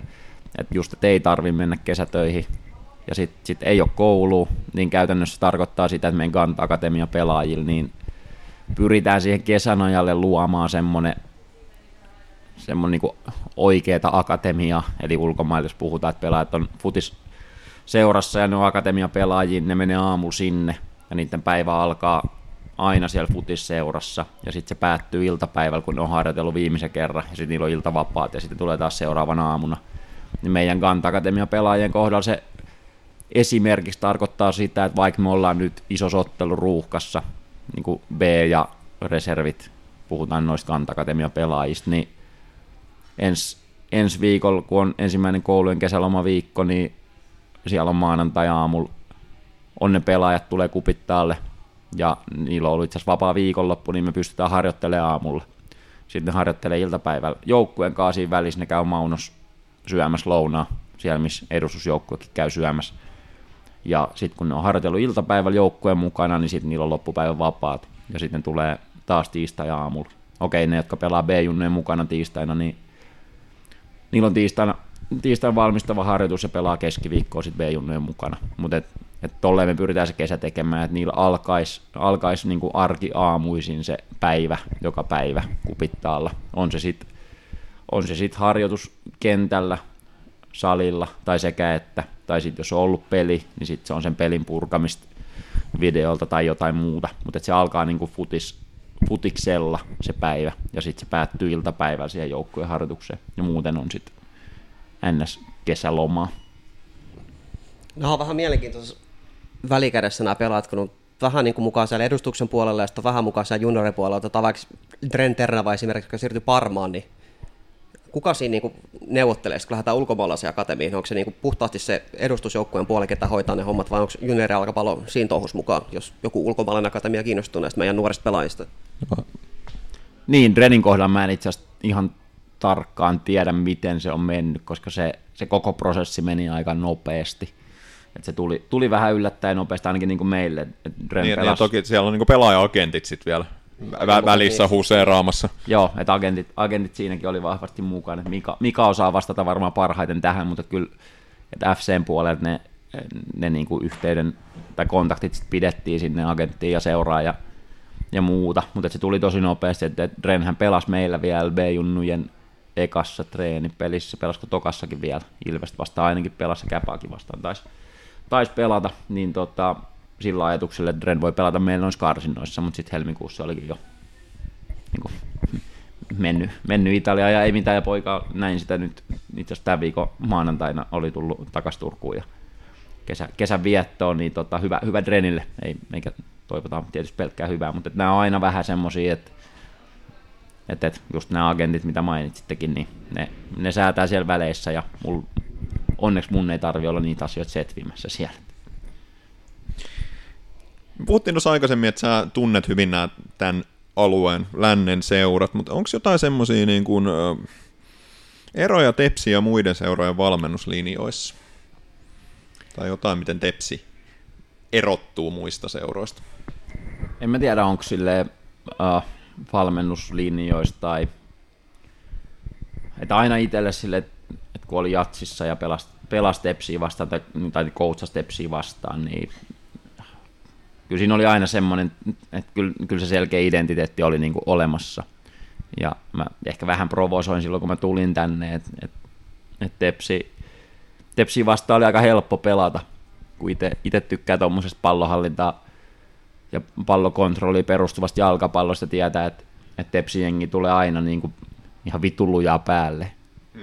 Mutta oliko se aina niin organisoituu se vitulujaa päälle tuleminen, niin ei, ei välttämättä. Et sanoin, sanoin silloin ihan suoraan, että musta niinku osa Tepsin pelaajista vaan juoksee niinku tyhmänä päin. Mutta mut kyllä kyl täällä on niinku paljon kilpailullisempi se niinku mentaliteetti kuin tosi monessa seurassa täällä. Et se on niinku ehdoton semmoinen vahvuus mun mielestä. Kyllä, kyllä meillä on niinku tosi, tosi voiton halusia pelaajia verrattuna, jos mä vertaan vaikka Jatsiin tai vertaan vaikka Ilveksenkin, missä on iso massa, niin kyllä se, tai vertaan vaikka HJK onkin ihan sama, että et jos me jollain pystytään horjuttaa, niin kuin Boltilla nyt B-junnujen kanssa, niin viime, viime sunnuntaina, niin, niin kyllä se on sillä, että me halut, niin, että ne pelaajat on, on niin, niin kuin halukkaat voittaa sen pelin ja kamppailee. Että kyllä semmoinen kilpailullisuus, kilpaorientoituneisuus on niin kuin tosi korkea mun mielestä täällä. Et se, on, se on mun mielestä semmoinen. Kaikki, kaikki ajattelee futiksesta varmaan tänä päivän suht samalla tavalla, että miten pitäisi pelata. Et ehkä vähän aggressiivisempi, semmoinen, mm, ei välttämättä suoraviivaisempi, mutta vielä enemmän niin kuin etenemiseen pyrkivä kuin joku käpä tai HJK, mitkä tykkää vielä enemmän ehkä niin kuin liikuttaa poikittain. Et ehkä vähän, vähän pystysuuntaisempi on niin kuin tepsi, mutta mut tosi aggressiivinen ja kilpailullinen. Et sen, sen mä näen niin kuin ehdottoman niin kuin hyvänä puolella. Eli muualla pimputellaan Tepsissä ei niin paljon niin kuin selkosuomea käyttää. Me kannatetaan ihan oikeat seuraa. Kyllä, nimenomaan näin.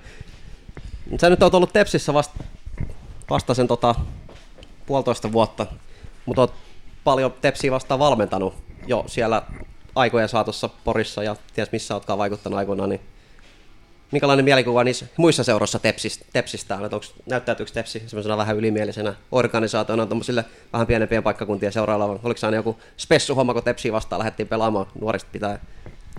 No joo, kyllä, kyllä toi, niin en mä tiedä nykyään, mutta kyllä se ainakin itsellä oli silloin, silloin jossain vaiheessa, varmaan osittain johtuen just tästä seurojen välisestäkin asetelmasta, että et, et Jatsi oli silloin, silloin kun mä oon siellä junnui koutsannut, niin ykkösessä tai kakkosessa oleva seura, ja sitten Tepsi oli Veikkausliigas tai sitten ykkösen ihan kärki, kärkikasti jengi, ja totta kai tässä ne perinteetkin varmasti niin kuin painaa, että et kuitenkin yksi Suomen isoimmista seuroista niin kuin merkitykseltään, niin tota, kyllä siellä, mä tiedän onko ylimielinen oikea sana, mutta ei se varmaan kokonaan vääräkään sana ole, että et kyllä se, no on se aina vaikea mennä kättelemään pelin jälkeen, jos olet hävinnyt, mutta mut et sitten, et jos, jos se siihen pystyy, niin sit, sit siinä on jotain niin kuin vialla. Et. Ja eikä, ei, ei ole ikinä tunnetta puuttunut, kun on tepsi vasta väännetty. Et on hyvin, hyvin, tota, hyvin tyyppejä ollut tepsis, kenen kanssa ei ole itse tullut aikaisemmin ehkä niin hyvin toimeen, mutta sitten kun on oppinut tunteen, niin on, on löytynyt myös ne, ne puolet, että ymmärtää, mistä ne tulee. Et se, se, se, mikä itse näki ehkä silloin ylimielisyytenä tai sellaisena arroganssina, niin se on myös tosi iso semmoista seurarakkautta. Et kyllä, kyllä mä koen, että se on myöskin niin kuin Tepsis isompaa kuin mm, varmaan missään muussa seurassa Suomessa. Et ne, ketkä on henkeä ja veren Tepsi, niin sitten ne on Tepsi. Toi on hienoa toisaalta kuulla. Joo, ja musta se on niin kuin asia, mitä ei pidä väheksyä. Et, et mun mielestä niitä niit, niit valmentajia pitää vaan pystyä niin kuin jeesaamaan, että miten se kanavoituu vielä sit päivittäiseen paremmaksi niin kuin toiminnaksi, eikä pelkästään siihen pelin aikana niin kuin olemiseen ja muuhun. Ja on, on mennyt paljon eteenpäin, että sen takia mun mielestä ei, ei mun nyt ole enää semmoista oloa niin Tepsin valmentajista, että ne olisi samanlaisia kuin silloin ne näyttäytyi mulle, kun mä olin jossain muualla. Ja usein myös hävittiin Tepsille, se voi myös johtua siitä. No me ollaan paljon tässä nyt laajasti puhuttu tästä junnujalkapallosta ja pelaajien kehittämisestä ja näistä asioista, mutta et, tota, mitkä on sun mielestä semmoisia hyviä mittareita, millä arvioida junnutoiminnan laatu? Aika tommonen niin laaja, laaja kysymys, että et, et, ajatellaanko me tota niin kuin, että mitkä on hyviä mittareita sille, että niin pelaajakehitykselle vai yli, ylipäätään. Niin kuin, että jos, jos me puhutaan ihan pienistä lapsista, niin varmaan se, että kuinka paljon me saadaan pelaajia mm. niin kuin ylipäätään tänne. Ja sitten siitä, että kuinka enemmän ja enemmän tästä tulee asiakaspalvelubisnestä, että kuinka tyytyväisiä meidän olemassa olevien pelaajien tai pelaajat ja niiden vanhemmat ja perheet on siitä, mitä Tepsi pystyy heille tarjoamaan. Mutta sitten jos mennään niinku lähemmäs tota mun tonttia niinku sinne talenttivalmentajan osa-alueelle, niin varmasti nuorisomaajoukkue pelaajien määrä on niinku ihan selkeä. Omat kasvatit edustusjoukkueessa on ihan selkeä. Juniorijoukkueiden sarjapaikat on aika selkeä. Niinku, että et noin on ne tavallaan selkeimmät mittarit niinku mun mielestä.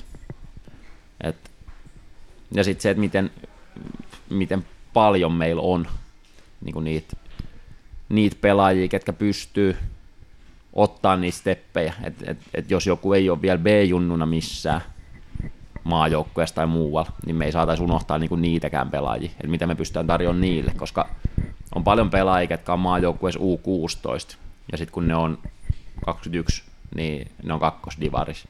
Ja sitten on pelaajia, jotka on U16 kaukana maajoukkueesta, mutta sitten ne tekeekin paremman uran kuin se, joka on ollut siellä. Mm.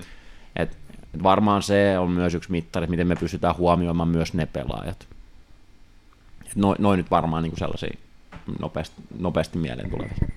On, ja me just siitä keskusteltiin ääneen, että ne nuorimmat junnu ikäluokat on täynnä niitä pääkaupunkiseudun pelaajia, mutta sielläkin on sitten se kilpailutilanne niin paljon, että he helposti jämähtää sinne kakkosdivaritasolle, että just esimerkiksi MPssä pelaava Topi Keskinen nousi niin kuin nuorena pelaamaan sinne U21 maajoukkueeseen, joka hän pelaa ykkösessä niitä vähän kovempia kilpailullisia pelejä, että on siinäkin sekin kehitysrako olemassa myös, että täällä sitten ehkä sen peliajan saaminen, vaikka se ykkönen, joka on veikkausliiga, niin se on kuitenkin jo semmoinen kehittävä saada niin nuorille pelaajat, jos sinne tasolle pääset, niin se riittää jo aika pitkälle Suomenkin mittakaavassa. On ja just sen, sen niin kuin ymmärtäminen, että, sit, että itse mä tykkään, kun mä puhun noiden poikien kanssa, että tuossa on on pelaajia, jotka on nyt U16 maajoukkueessa esimerkiksi, mutta meillä on monta muutakin 06 esimerkiksi, sen ikäluokan pelaajia, jotka on niin kuin, lähellä tai on pelannut jotain maaotteluita, mutta ei ole tällä hetkellä siinä ryhmässä. Tai nyt vaikka Onni Heleen, ei ollut nyt siellä Serbiassa mukana, Boostrom oli. Niin se, että et, et, et mitä sitten? Että sä oot nyt 16. Et aluksi olla 16, U16 maajoukkuepelaaja vai U19 maajoukkuepelaaja. Et jos tämä U19, niin onko se se juttu, että mihin sä lyöt hanskat tiskiin, vai satsaako se kaikki, että saatkin U21 maajoukkuepelaaja. Et, et kun se on niin, totta kai se on tärkeää, että sä oot hyvä 16-vuotiaana, mutta sitten se, että et, et, mikä se on se, niin se tai vaikka nyt Topi Keskinen, niin olisiko ollut en tiedä kuinka monta leiriä on ollut, mutta oli siellä U19 leiri, missä mä olin niin varamiehenä siihen joukkueeseen mukaan, mikä sitten voitti ja niin, sitten ja sit, sit. Niin, että et, sitten et oikeaan aikaan oikeassa paikassa, ja Malini oli siellä katsomassa, niin sitten sille, että toi, toi jätkä sopii sen futikseen. Ja sitten nyt se saa sauman tuolle. Et, et tavallaan sen ymmärtäminen, että se ei ole siitä yhdestä maajoukkueen nimeämisestä kiinni, tai yhdestä B-junnujen avauskokoonpanosta kiinni, tai, tai yhdestä B-junnujen tryoutista kiinni, jos oot se nuorempi B-junnu, joka tulee silleen, että nyt mä en päässyt BSM. Vaan kyllä se on se päivittäinen työ, jos sä, jos sä oot riittävän hyvä, niin tänä päivänä Suomessa sä et mene enää niin tutka ohi. Se on, se on niin kuin varma. Ja onhan maailma täynnä niitä esimerkkejä, että ei niistä 16 pelaajista välttämättä, ketkä on sen ikäluokan kärkipelaaja, niin prosentuaalisesti niin aika harva sitten onkaan sen viiden, kuuden vuoden päästä enää sen ikäluokan kärkipelaaja. Ei se, sen ikäistä on kuitenkin vielä niin nuori, että siinä ei, siinä ei tiedä vielä, että mikä se lopputuotos on, vaikka ehkä se talenttipohja onkin siinä olemassa, mutta se, se on vaan se alkupiste ja sitten se työnteko vasta alkaa siitä hetkestä. Kyllä, ja meillä on nyt niin kuin palloliiton suuntaan meidän niin kuin mittarit noiden maajoukkuepelaajien osalta ei ole silleen, että kuinka monta meillä on tossa tai tossa, vaan ne on ihan selkeästi nimetty niin, että, että kuinka monta meillä on U17, kun se on karsinta-ikäluokka, niin sitten kun ne pelaa karsinnat, niin kuinka monta siellä on Tepsistä. Nyt oli kolme, kun oli Uusitalo, Jalonen ja Ternava. Ja sitten U19, koska nekin karsii, niin kuinka monta siellä on. Että U16, U15, U16 siellä kiertää isomassa. Se on hyvä, että siellä on paljon meidän pelaajia, mutta sitten ne todelliset mittarit alkaa olla sitten, kun pelataan niistä kisapaikoista. 17 ja 19 on niin ne, mihin, mihin me painotetaan se meidän seuranta. No milloin mieli sä nyt katset kohti tulevaa? Miltä toi nyt niin kuin kokonaiskuvassa tämä kausi on, mitä on, ajatellaan vaikka ensi vuotta ja tulevia hommia, niin saadaanko me niihin, sun vastuulla on tällä hetkellä se P17-ikäluokka, niin onko se kilpailullinen myös jatkossa vai miltä se tulevaisuus tämän ikäluokan takana näyttää? Joo, siis ihan varmasti Tepsin B-junut tulee aina olemaan niin kuin kilpailullinen ja kilpailukykyinen ryhmä. Itse niin tuossa roolissa, että et on noin vahvasti tuossa joukkojen valmentamisessa mukana, niin että se on nyt tämä kausi. Ihan, ihan vaan sen takia, että et miten, miten ikävästi marraskuussa meni asiat.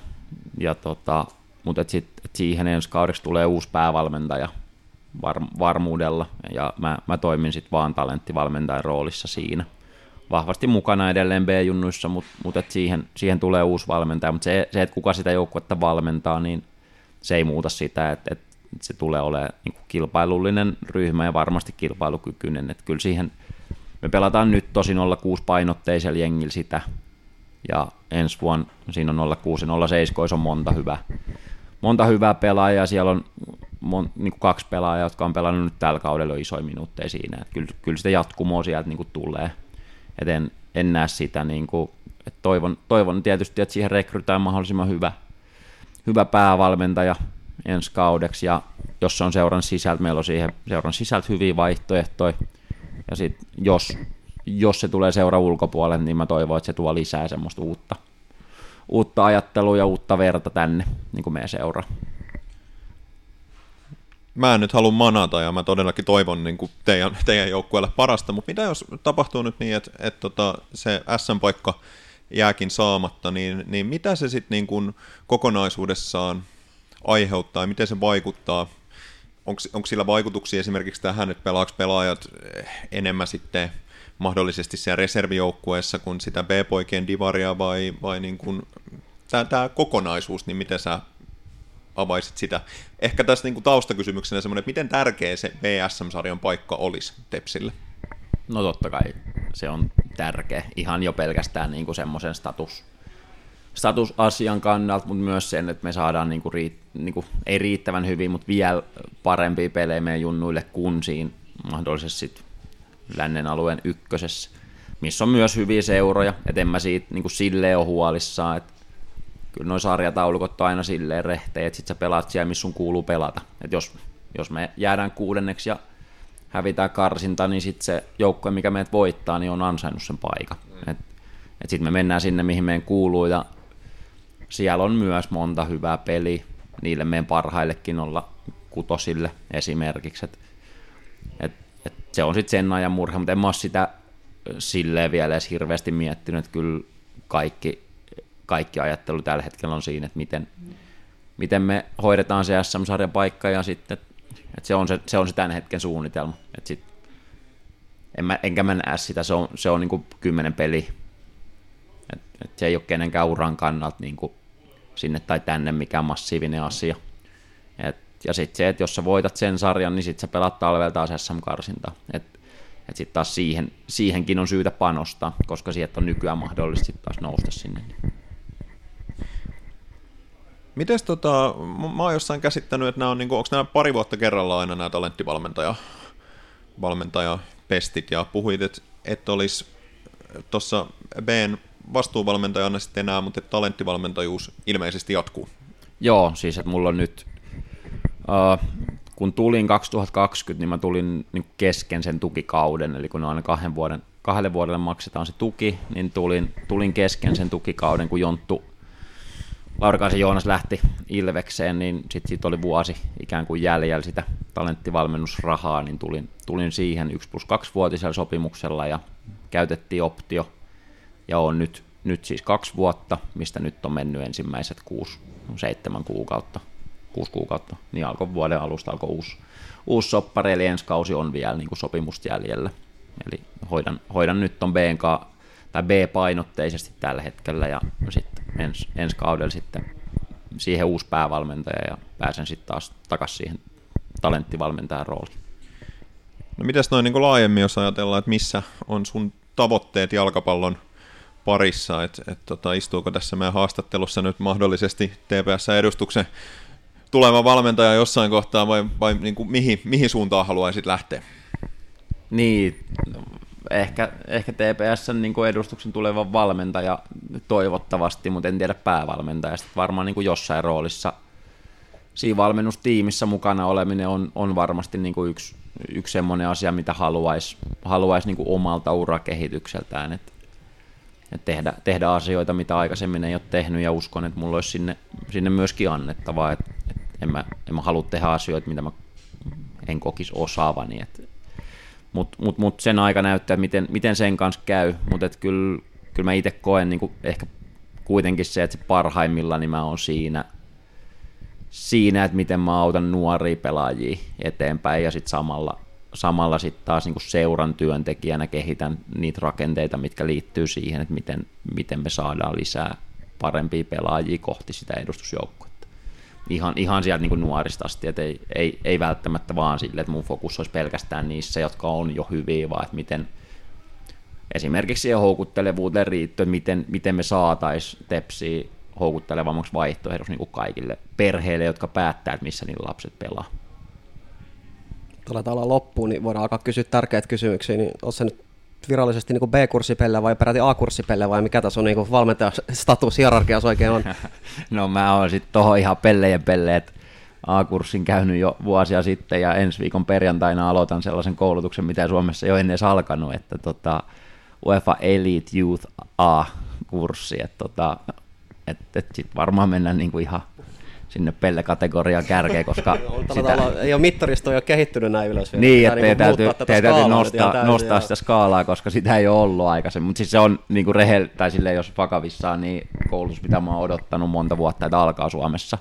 Ja nyt, nyt se on hienoa, että se vihdoin saadaan käyntiin, niin, niin tota, koska tietysti opettajan ihmisenä niin uskon, että koulutus on, on tota, avain, avain monen asian niin kuin kehittämiseen, että aina siinä tulee pöyhittyä tuota omaa päätä, mikä on ehkä sitten se ratkaisevin juttu, että ei välttämättä se, mitä siellä sanotaan, mutta se, mitä se aiheuttaa tuolla korvien välissä, niin uskon, että se, se tuottaa hyviä juttuja ja edellisistä koulutuksista alkaa olla jo viisi, viisi vuotta siitä UEFA A-kurssista, niin kyllä, kyllä nyt ehkä on sitten jo hyvä, hyvä taas vähän lisätä sitä ärsykettä myös tuolla koulutuspuolella. Minkä kokoinen ryhmä teillä on siellä?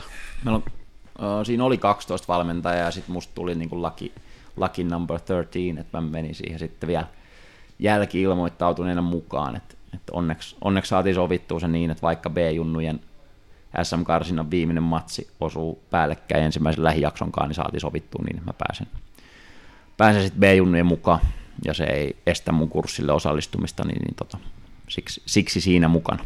Siellä sua kouluttaa, onko se niin kotimaiset voimat vai onko siellä ihan jotain ulkomaalaisia ammattilaisia tulossa sparraamaan teet kanssa vai? Ää, on koulutuksesta vastaa Jani Honkavaara, joka on nyt palloliiton näiden huippuvaiheen, huippuvaiheen koulutusten niin vastaava henkilö.